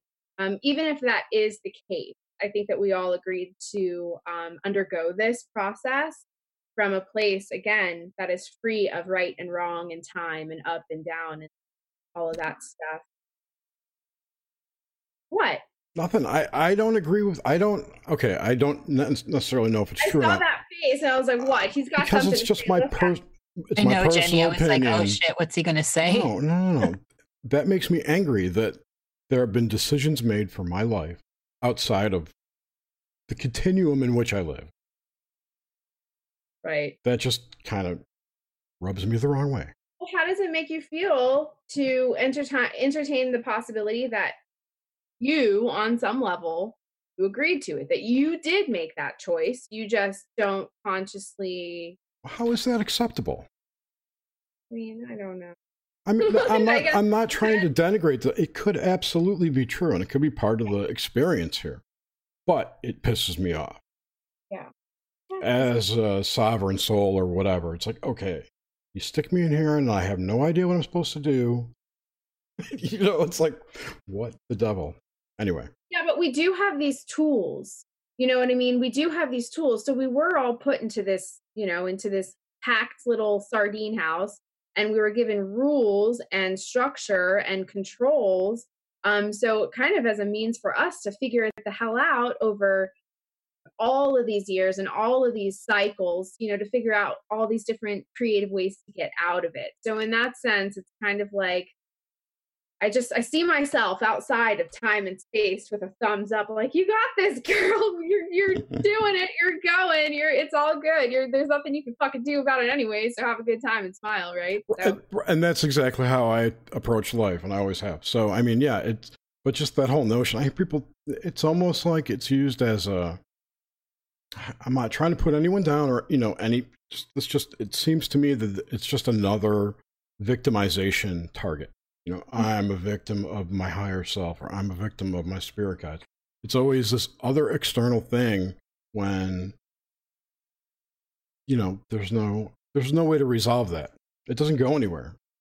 If you're approaching it like that, Jerry, what it like the way I'm what I'm hearing from Jenny, and definitely part of how I feel about everything is it the puzzle analogy really works. Like we get in and try to figure out the puzzle, try to unlock these barriers and and so again is that not is that not a layer of perception? I don't know. Like our, our perspective our how we we approach the idea of it the existential idea of this kind of stuff. sure sure sure on that level absolutely. Absolutely eh, yes. I know but still it's still that idea that notion it's out there it's there's energy behind that yeah, oh, definitely. Right? And I think, I think what it does is some people will take that as, oh, I'm being victimized by, you know. But is that the outer see, realms this is and the thing, mm. and this is this is the thing that, and what Jenny brought up early anyway was how she's not a victim in her dreams, and I wasn't talking about Jenny. No, I'm just saying in general. This is I'm using this as a general, and since Jenny's on our show tonight, mm. and she mm-hmm. brought this up, it's it's pertinent and that we approach the way we approach anything. And so if you go in it as a victim what are you going to get out of it? You know? Right what right right right. what's going to come your way from from that perspective? Did you participate or are you taking the power? I mean i don't know there's so much here to parse out. Right right right. I wasn't talking yeah it's it's that's a huge discussion it is, but we have those here. Yeah, but I mean, I want to get to it now. We got 10 minutes left. So, oh my goodness, the clock. Um, 20 minutes. Okay. So I like this puzzle idea a lot, and it, it, it really resonates with me. It's kind of how I see my dreams for sure, which are more real to me than this experience. And I want to, I wanted to chime in on, and this is just, this show's been a, an unusual one.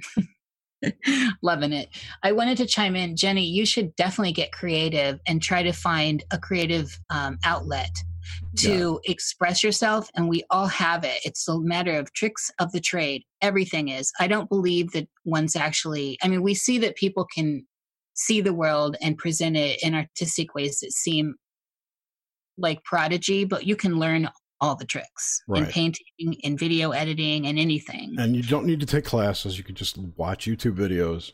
And I have a, a, a good friend of ours didn't ever paint in his whole life, and the pictures he's painted are beautiful. Yeah, he's great. Shout out to Failed. He's awesome. So that that's the thing. It seems like we're uh, this is more the fuckery around us is that people are like it's a god-given talent. You know, you you're a painter, you're a piano player, whatever. You might be predispositioned to these things and there's a case to be made for reincarnation there too. But does that should never stop us and uh, people's opinions of your creating should definitely never stop you Exactly. I'm, I got on my high horse. I did not want to do that tonight. Girl, you go, girl. so, okay, let's move into death, Jenny. Um, this is kind of where we wrap up these uh, these um this part of the show. What's your perspective? Is that failed? Wow. Yeah. Oh. God, he's so talented. Anyway, um, what's your perspective on on the idea of death? We've kind of touched that, but on the process of it. So we know we head that way somehow. It's part of this um, setup we have coming into life, and um, so where do you stand with death and all that that kind of represents in a larger, Yeah. larger So- way? Yeah, I love it. Death is a, a topic I tend to really not shy away from. Um, I was really drawn to death as a child, um, just because, you know, I guess as that 12th house energy, it was kind of all of the mysteries. I always felt the desire to contend, kind of, you know, meet all of those darker aspects head on. Um, like I said, I, I never, I never felt really like I was victimized. I, I always felt like I was I, I like to say I bully bullies. I really don't, you know, I don't um things don't it, it takes a lot. So um but death is something that never I was never afraid of death. I'm still to this day I don't fear death. What I fear um is more than anything um you know uh, being left behind first of all. So if you know if ever given the option I would certainly love to be the one that's taken.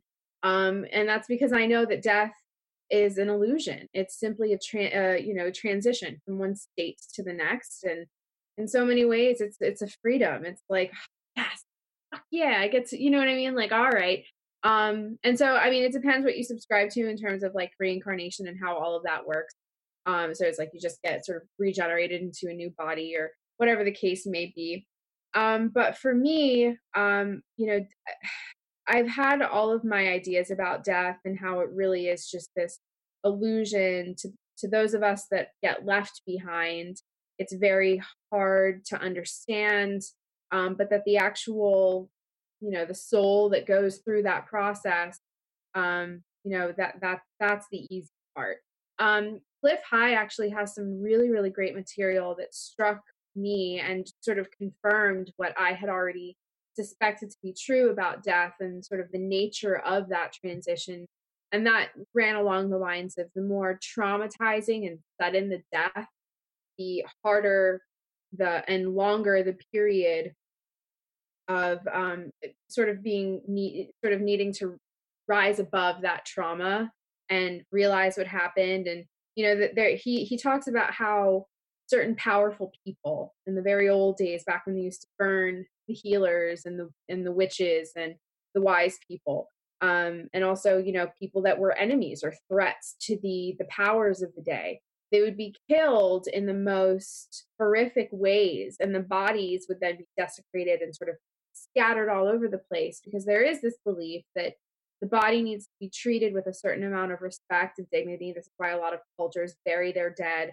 It's a huge you know ritual between mummification and adorning the bodies with jewels and and gold and sending these people um, on their journey with all of these things right? Um, so i think there really really is something to be said for the nature of of that transition. So we all want it to be peaceful. We all want it to um, you know sort of you know something not traumatizing. So i t- I really that's why when it comes to death it's hard for people to um to kind of look at at what at the implications of of what they're actually doing. When i say they i mean like these empirical structures that torture children and torture people and all the human trafficking and all of the millions and millions of deaths traumatizing deaths sudden deaths violent deaths that result um, from all of these you know these trafficking rings and just these nasty murder death cults right? Um, you know all of that i think about those souls. I think about those souls that are perhaps stuck uh, confused. They can't raise themselves above the trauma of that that vision that took place um, in the moment of death. And so you know when i think about that and i think about the children that have been lost in that way i mean that's enough to just bring me to my to my knees. Um, and that's you know you know you ask me about death and I, I can tell you that it might be my interest or my kind of curiosity about death that has led me to this place where i'm you know i i want to help to liberate you know the souls of the people that have been killed in the most traumatizing of ways to kind of be free. And i think that even you know this may seem like a strange suggestion but i think that the liberation of some of these souls and kind of guiding some of these souls to where they need to go may be key to to healing some really deep rooted wounds that we share collectively. And so maybe until that transition is facilitated um, that there are some things we won't be able to go through together some things that as a civilization we won't be able or we won't be allowed or you know whether we impose those rules on ourselves or they're externally imposed i think we need to heal uh, the dead the spirits of the dead before we can move on. It's so weird that you said that. I was i was thinking that today. Really? I was. I was driving uh, i was out driving and i had that exact thought maybe there's something to it then. There was way more to it which i can tell you after the show but but that was the net result. Just interesting synchronicity. Yeah i mean we see we see what's done with these energies that they they exist regardless of whether or not we acknowledge them or not. For example you know the collective trauma of women and all of the suffering that you know the feminine has has undergone throughout many many years of um you know of, of empirical rule um they what they use is they use the, the that collective pain and trauma they misguide it they channel it into the hashtag me too movement and into all of this victimization stuff where in the name yep. of all of the women that have been desecrated before me i will now stand in your way as a political obstacle it's and it's a huge insult right huge. Go ahead Girl, I, mean, I feel you. you. Know, I was going to say that all you, that Jenny. stuff's going to backfire on them all the energy they're putting into it it's going to bounce that's what i'm saying because there are women that do not appreciate mm-hmm. uh, what the hell is going on here. I mean, you're not going to use the blood, sweat, and tears of my foremothers for political gain when we all know anybody that is paying any attention knows that this feminine energy, this feminine rage needs to be galloping in the direction of protection and ex- of children and the exposure of monsters and the, de- the defeat of the monsters. It's Sorosian in nature. Ex- what does that mean? It means it's from George Soros. Oh, gotcha. Yeah, Soros. Yeah. Sorosian. Yeah. Sorosian. That's good. Mm. Did you? Is that you, Jerry? I mean, I'm sure other people have said it. But it's the No, first I I've. made. I just made that up. Yeah, it's the first I've heard it. I like it. It has a Sorosian energy to it. Yes. it's like you know. I agree. we were talking about. Uh, we made. I had. I made up words for things that people were getting thrown off YouTube for. Like there's a lot of flower pickers at certain hoaxed events. You know, run by florists. So you got handlers and crisis actors, Yeah. florists Yeah. and flower pickers. Wow, that's good. That's really Mhm. good. Because now they can't. Their algorithms can't. They can't. Until they catch on. But yeah, Until they catch on, they just reprogram. right. rules. Just pick a new one. What are you gonna do?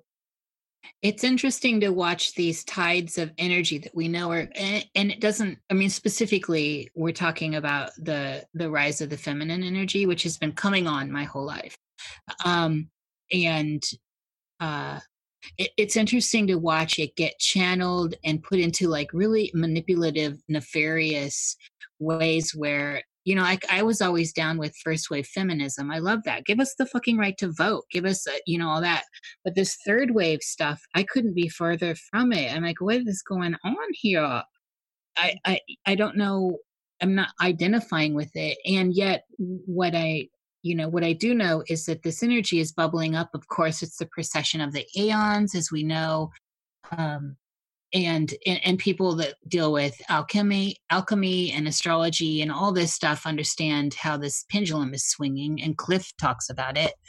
Uh, um but what's retarded and i don't mean that in a in an ad hominem way towards any people i'm talking about the energy is and retarded meaning backwards is that it's we're being manipulated by it and so, so I wonder, are we being forced to detach from some of it? Does that give it less power than? I mean, I don't know. I'm pondering all this stuff right now, watching the move, the Me Too movement, and um, I can tell you, I sure as hell feel the rise up in me and the rage when I encounter bullshit in the world these days. And I always had to remain quiet. And I'm a sailor, I'm a backroom girl. I love to talk bullshit like that, like any other dude, you know? Um, so it's not like, you know, I'm all touchy feely, but this stuff is getting really twisted. And I'm wondering, in context too, if we were, say, in a dream, at what point do you say, Oh, I'm lucid? This stuff's so crazy. This stuff is so wild. I'm awake. I'm dreaming. I'm awake, dreaming within this dream. And now what? I think we're at the now what. Yeah.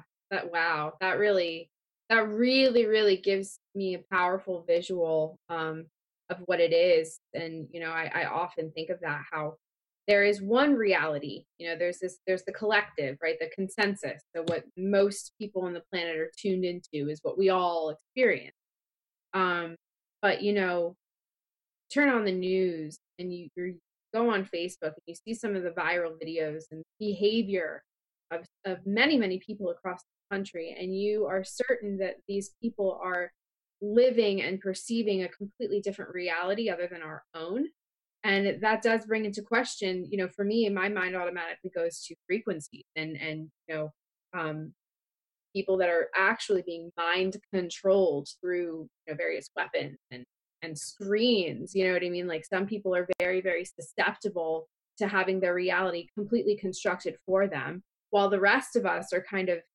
um, you know certainly not better in any way uh, just um, aware you know? And it, it really is wild. It's a special kind of betrayal as a woman. Um, some of these horrible actresses out here that act as if they're all about um, abused children and abused women when really they're in the back room with Harvey Weinstein.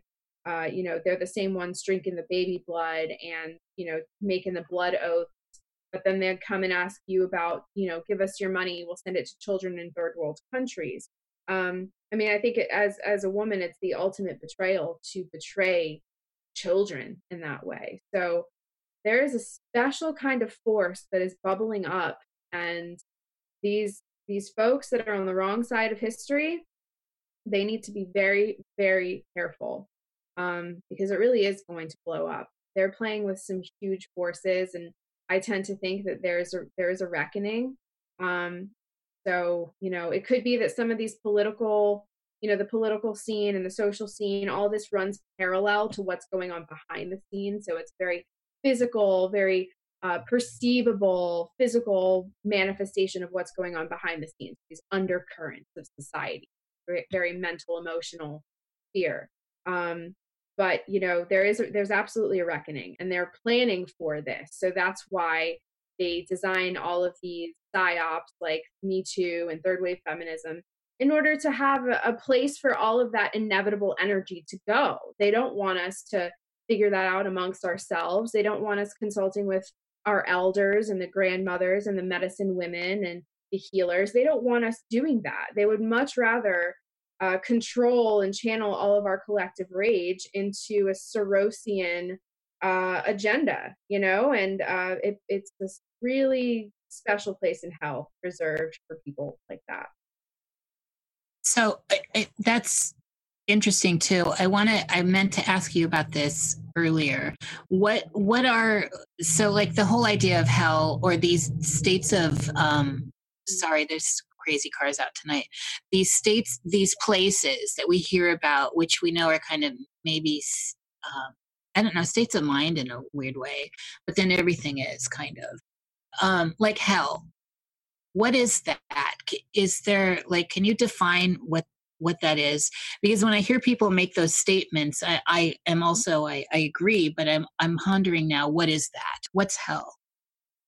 So I don't know if either if either of you are in any way familiar with the Norse tree, um, the Norse tree of life, the nine. Yes, definitely. So that is my preferred blueprint of some of these um, places. I'm doing the quotes with my hands here. I think that the more than actual, you know, locations, I think they're primarily states of mind. And so, you know, places like hell have their planetary um, correlation. So we have alchemical. Um, there's even Kabbalistic correlations. So the bottom of that, the bottom of the Kabbalistic tree of life, Malkuth, these are the lower world.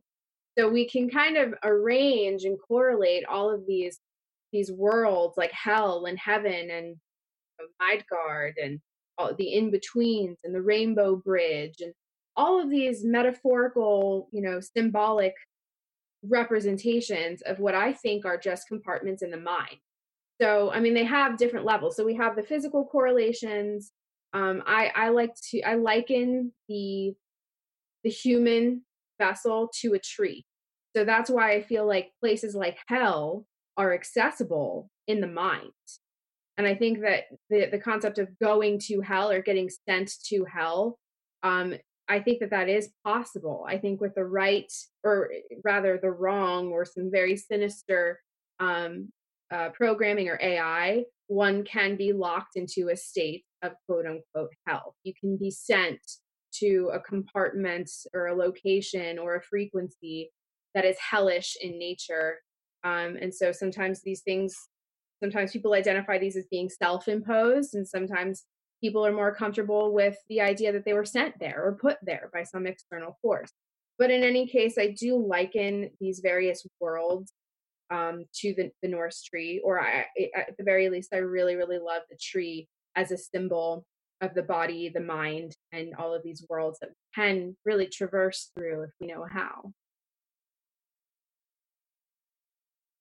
Thank you. That was great and very, um, very in tune with yeah, definitely. I, I think I have concluded the this section. I'm sure there are questions, and I don't have a time constraint, so I'm I'm good. If you guys are, I don't know what questions Jerry I'm sure asked. I have no life, so I don't care.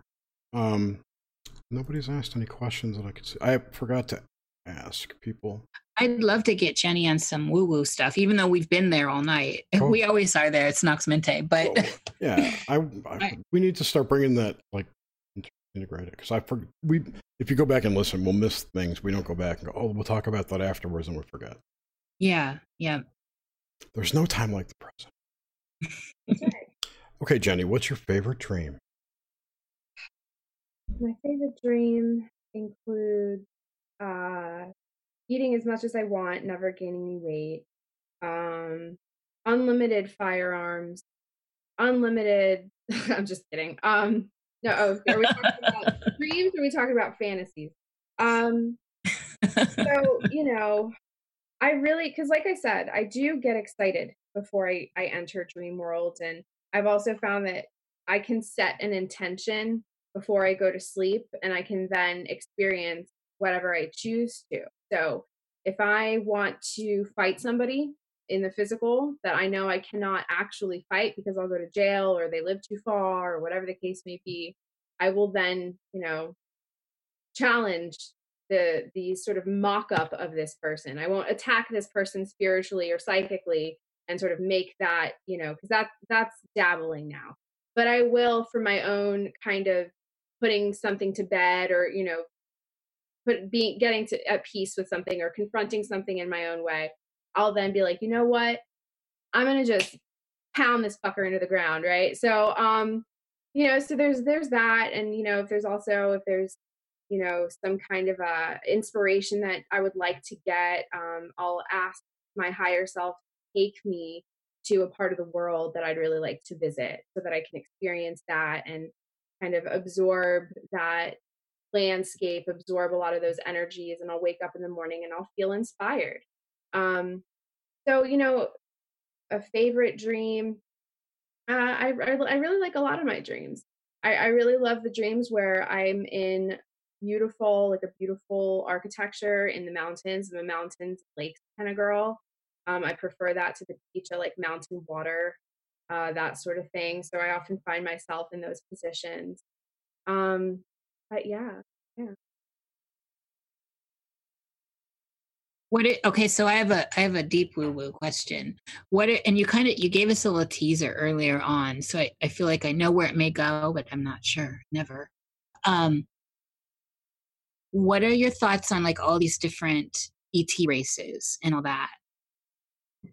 Well, I used to be very, very fascinated by that topic. And, you know, around my, um, I, I was 19 and I was really fascinated by the Anunnaki. you know what I mean? I, I kind of, that's like a very uh, retro thing these days. So the Anunnaki, you know. I, Isn't that funny how that's retro now? Yeah, yeah, it's really funny. It's amazing how time can do. There was a time when that sort of thing was so groundbreaking and nobody was talking about it, and now it's like, oh God. I know it's old news. It was so provocative, and yet it's ancient. right, I love it. We go through these things so quickly. Like we're it's ADD culture. We're like, ah, no, move on. That one's not hardcore enough. That one, you know, right, doesn't have severe enough implications.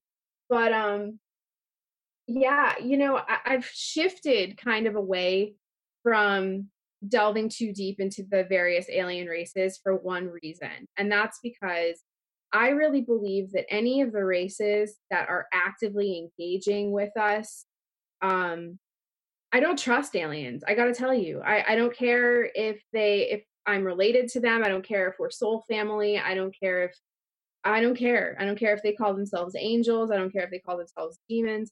I don't I, I really believe in free will. And I feel like the ones that come and try to tinker with us or give us messages or the ones that you can channel and then present to hundreds of thousands of people and call yourself a Pleiadian star seed channel or whatever.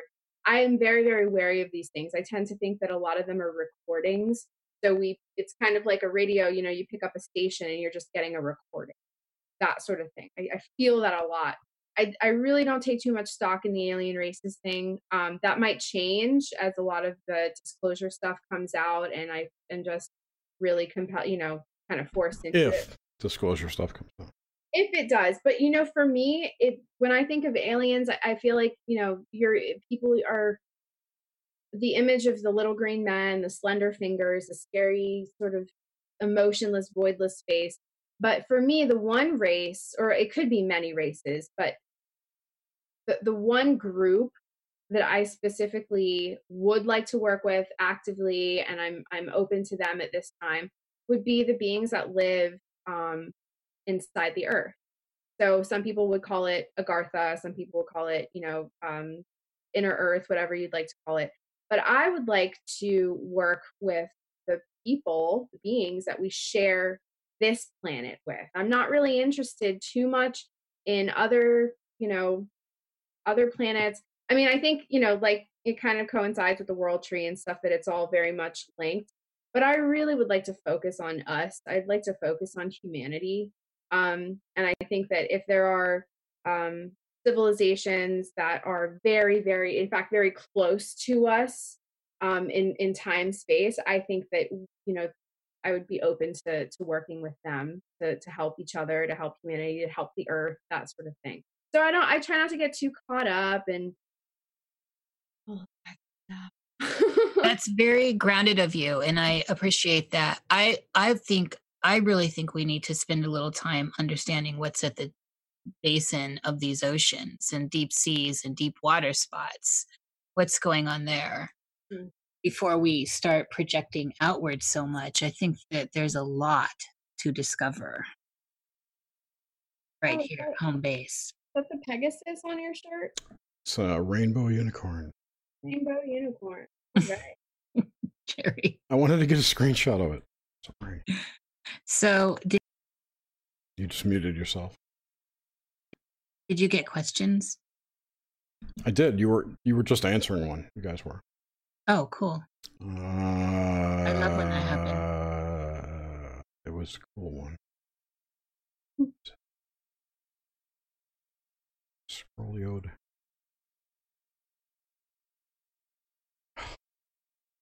Someone asked if you were in the secret space program. Here it is. Were you part of the secret space program by chance? Yeah. Regardless, what's your view on that subject? I mean, I don't know. I might be.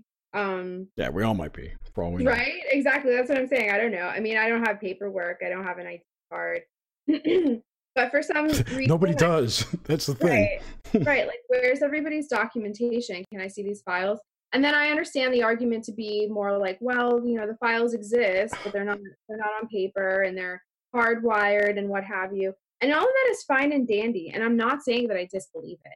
I do. But yeah, I mean, and you wouldn't be wrong, okay? Because some, you know, logical, reasonable people need proof. And in this day and age, we need proof, right? So, but I really do think that we are going to come into, you know, as a collective, come into a new phase where then perhaps some of this stuff will, you know, will reach a greater under, collective understanding of how it works and Mhm. maybe why this documentation is not readily available in the format that we're used to, where it's like, you know, administration forms and medical releases and all kinds of shit like that, right? But um, kind of like in the same way that a lot of the MK Ultra programming is carried out, um, kind of on that spirit level, um, you know, the black magic, high sorcerers, a lot of that is All that coming 4D, lower 4D, the lower astral chicanery that goes on.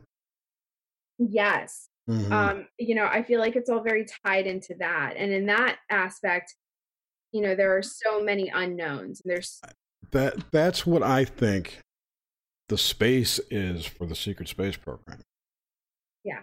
They're sorcerers so time travel space travel they're also they're they're basically uh black magicians they're magicians and they're working with magic and you know elemental energies and i think that they couple that also with some ai somehow and this is how they're able to do what they do Someone once told me that uh, the quote unquote, I'm doing the air quotes now for anyone who can't see me, which is everybody. it's the Um, theme tonight. I love air quotes. They're like my favorite, you know, ge- gesticulation. But anyway, I digress. Um, someone once told me that the, the underground bases were junction points between the underworld and here. i believe that i do i do The I really do. technology they use down there or have developed are used to install entities from the underworld into people. That's the the cloning, if you will. They clone demons into people. I don't know if it's true. It was a cool story though. Well, I think that over the, the course of the history of humanity and all of the many, many times that this planet has been through cycles like this, um, I think everything that has, everything that could happen has happened, and everything that hasn't happened yet is bound to happen. So when you say everything's possible, I that really, really is the case. Um, as far as the secret space program goes, I hate the term secret space program. I want to be like, who freaking came up that? That it's just The marketing so- guys did. It's hokey. It's really hokey, and to me, it's just plainly, it's just insulting because it suggests. It, it, it's just to me, it's so indicative of like a Starship Troopers esque kind of indicative of a psyop.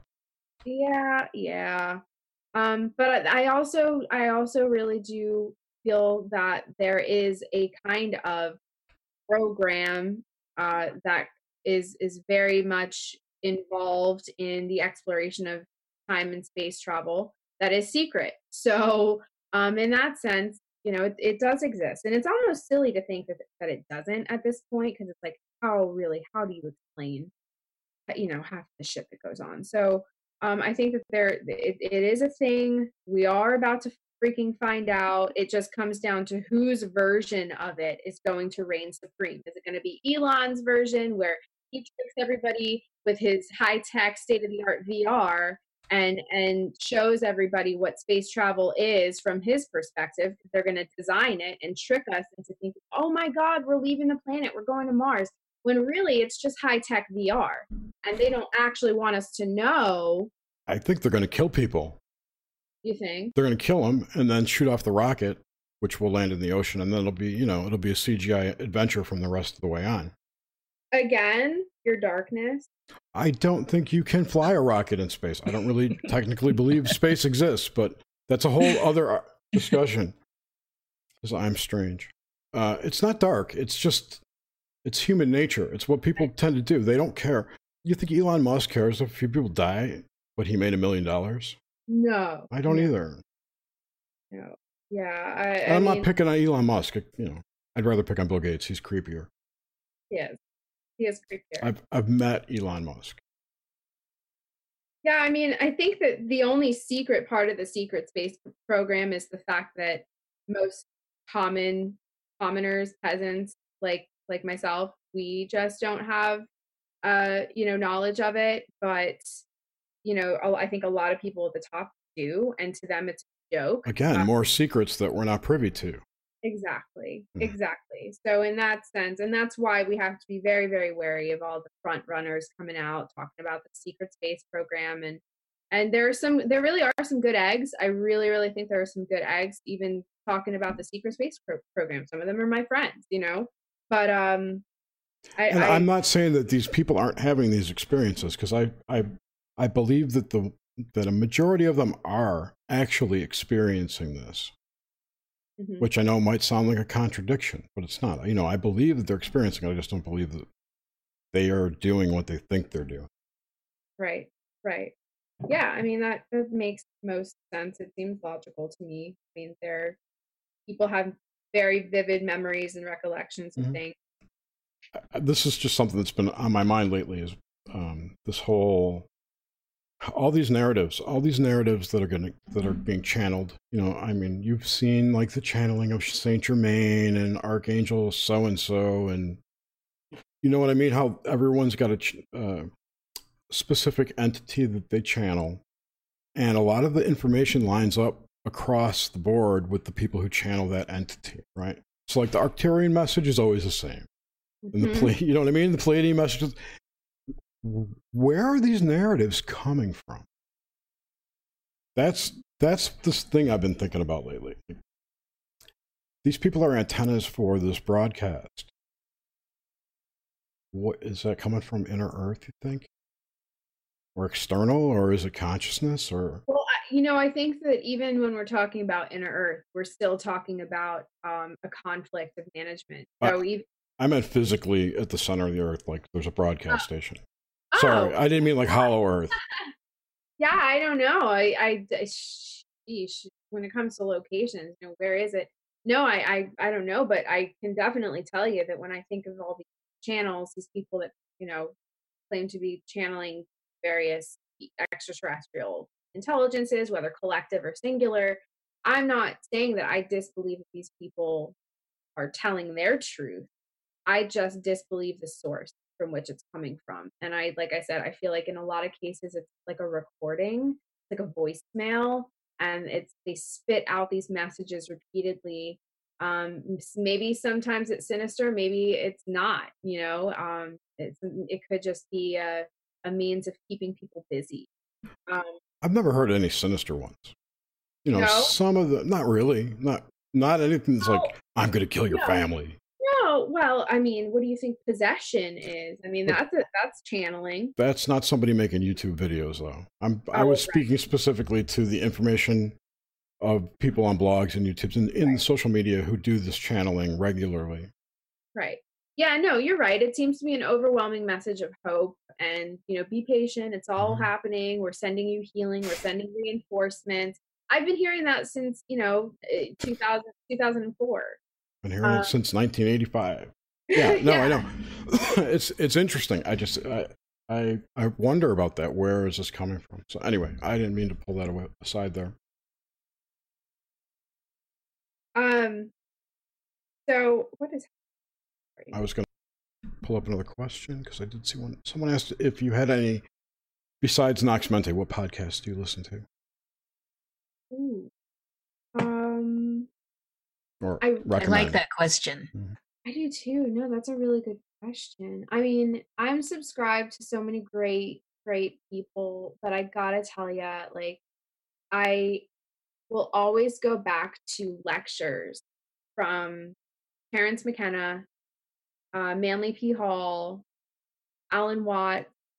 Oh, girl, you're singing my story. Yeah, you know, I really like to listen to, you know, obviously more modern speakers and presenters. Everybody's got some really great. Mark Passio, I, I really like, you know, some of his material on the tarot. I even really, really like Michael Tsarion's Unslaved podcast. But ever since he and I got into a slight, like, he called me out and he was like, You're a fake tarot reader or whatever, because he thinks he like invented tarot and he's the only one that can read tarot. So I was like, F off, man, right? So like I don't care. Yeah, you're great. Your body of work is very impressive and I've always looked up to you and I'm secretly super, super hurt about this, but still F you, man. So um, but still, um he's he's a great resource for all things tarot. But I stick with the basics, man. I stick with the grades. These days, people's podcasts um, are so so politically charged that it's just a whole lot of the same stuff. Um, you know, I love my friends have some really great podcasts. Channel Twenty Seven, you guys know it's Heidi Vandenberg, and we she, love Heidi. Yeah, Heidi's just, Heidi's awesome. I talk to Heidi every day. She's my she's my walking star chart. I wish she was about twenty years older. Heidi doesn't take shit either. I love that. She really doesn't. And, you know, her and I really balance each other out. She is strong where I'm weak, and I'm her eyes when she. Re- um, so, you know, yeah, I podcast. I keep it really simple. I, I really, really listen to those that have come before me um, long, long before. And I feel like I'm in the company of, of friends when I listen to people like Terence McKenna and Dan Paul and um, you know that that's that's really what I stick with. I try to I try to mi- kind of mind my own business. Um, if I stick my neck a little too far out these days, I seem to just get totally, you know, it, it's it's like too much attention, you know. So I I really do kind of mind mind myself and you know stick in my own little corner, stay in my own little corner on the internet. yeah, it's it seems like it's da- there's a feeling of danger these days on the internet. I'm not sure, like opinions. Like we should all have our freedom to our opinions, but don't have one. stakes are high. The stakes are really freaking high right now. Yeah. You know, um, it's there's definitely panic. There's there's definitely um, you know, th- there's there's high stakes right now, and so that's why that you know we see the censorship and what have you. But um, what about what about you guys? Do you guys have any podcasts that you love? You have so many people on. I imagine you have such a broad, so many options. We one of our our we set out to only interview podcast podcasters. Uh, I think that my general idea was that the pod people who have podcasts talk to a wide swath of people and generally end up connecting a lot of dots that they probably don't talk about. Right. And I wanted to exploit oh. that knowledge and be a meta dot collector. You're the worst. What? no, I'm just gathering information. The dryness is so great, and I just, I really, it's off. That was totally honest. I know, I know it was. It was and it, like the whole show was Nisha's idea. yeah, but it does not. I show up. Jerry does everything. I don't literally. do. I don't do it. I just Dude. goof off and chat. Ignore the guest. You know. Ignore Everyone should have a Jerry. Everyone needs a Jerry. Well, I have external plumbing, so I can only focus on one thing at a time. this uh this has been a fun show. It's been totally a different show. I, I'm enjoying that aspect of it too. Um, which feels so um kind of feels Uranian. Jenny brought the fun energy, Jenny did. the non-Sorosian energy. Sorosian, yeah. Well, I, I I like your far outness, Jenny, and I also like how you get grounded too. So it's like you've got a you've got a good balance there going. Well, I've had to because I really did spend the first 15 years of my life with absolutely no means of grounding myself whatsoever. I couldn't, even if I, I strived to, between the SSRIs, the toxic relationship, you know, primarily primarily with my mother, um, and just my, you know, kind of closing myself off in my own world. Very, very hard to find grounding. And I only learned through time, really, just age and experience. And also no chemicals, no SSRIs. I don't drink alcohol. Um, I avoid all synthetic drugs. Um, if it doesn't come from the earth, I don't put it in my body.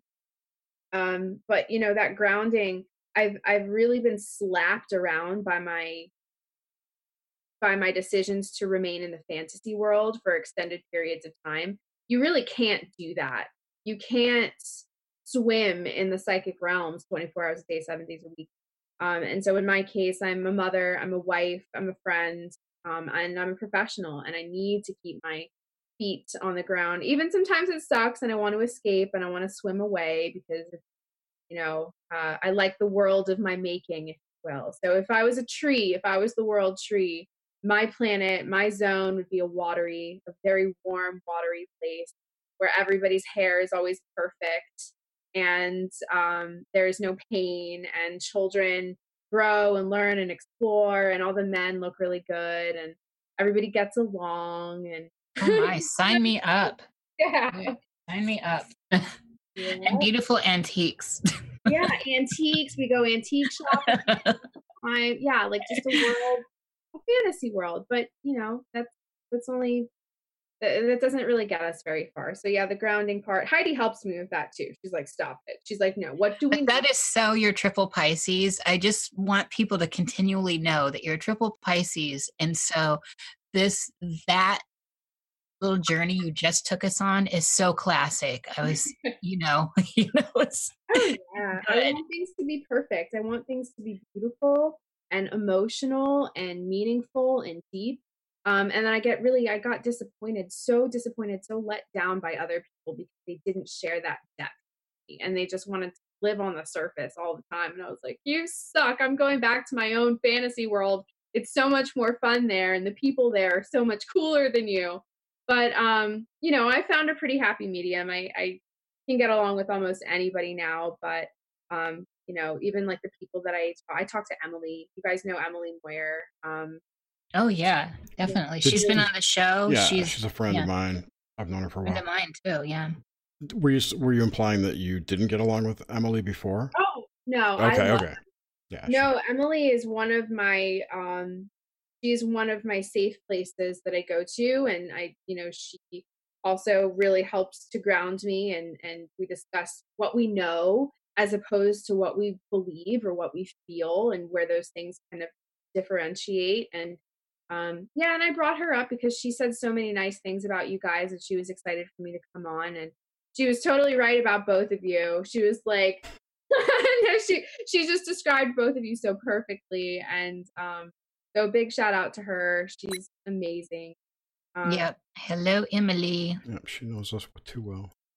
Okay. Yeah, no. I yeah, I, I talk to Emily all the time. and She's um yeah, she's a solid in my life as well. Let's call that a night.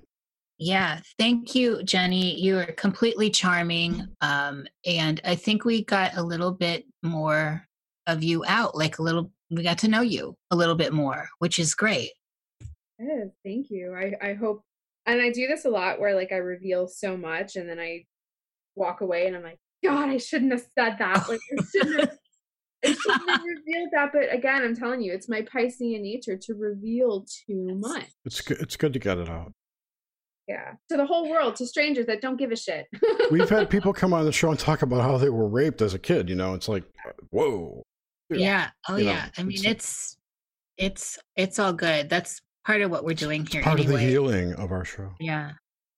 And and people that have an issue with it, they don't have to listen. I don't understand why critics have to come in and make a comment. And we had comments from last week's show like that, was people are making comments in the in the comment section. They didn't even listen to the show clearly because they're asking about stuff that did not come up in the show. And so they just come in with their misconceptions or their ideas of what a person is saying and um, not giving the show a chance. I mean, that's what we do here is talk to you as a person well, right. It's not like, you know, your your own personal experience of reality can be refuted in some academic capacity. Like, dude, I'm talking about my opinion. How are you going to come in here and tear me apart and tell me I'm wrong? Like, I'm not, you know, reciting the dictionary for you. I'm I'm speaking my piece. So, I think people I really think people are bored and some of these people are even paid Some of these people, Oh yeah. yes. to come around and just cause trouble. I, I really think most of them are bots. There's so many bots. Mm-hmm. Yeah, I see bots posting. You know, if my favorite thing is you'll you'll see someone talking about something dark, right? Something like that I think of, right? And on a video, you'll have like Bible quotes. Like, Jesus said this, or they'll quote Genesis or something. Oh, I love that. and then you'll get people qu- saying, "Yeah, right on." That's like a conversation between two bots.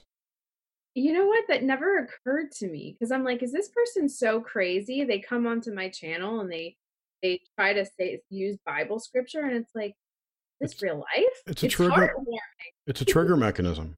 Yeah, it gets it's a- people riled up. Oh, uh, you know, you can't post Bible quotes. It's got nothing. It's that kind of thing. It's Yeah. to cause division. It's just who knows where it comes from. It be like just lives on the internet to hassle people. For all we we have a whole show on on the origin of bots and trolls. They're all from Russia. It's all Yeah, Russia. yeah right, not right. Russia. No, wait, it's China. Right, exactly. No, wait, wait, wait, wait, wait. It's outer space. Tarpon on. That's pretty funny, man. All right. No, it's the moon. Anyway, I'll, I'll shut up. No, you don't have to shut up. It's cracking myself I just up. want to say good night to everyone. Thank you for joining Yes. us. Good night, Jenny. Thank you for joining us. Thank you. Thank you, Um, everyone in the chat. As you know, I'm not there. Shout out to Darcy. And be sure to join us next week when we continue our witchy October. We forgot to talk about your witchcraft, but that's okay. That's okay, no problem. Girl, for real. Next week is uh, Another so- show. It's another show. Yeah, Yeah. for sure. we're gonna have to do like Nox Mente recaps. Yeah. Mhm. Where are they now? Where are they now? Oh, yeah, what, are, right. what are they dreaming now? oh, Jerry, you're onto something. Be there. sure to let us know if you have any synchronicities after this. Sure, I will. And be sure to join us next week when we'll have Solaris Blue Raven. That should be a good time. All right. All right. Well, good night, everyone. Thanks, and take it easy.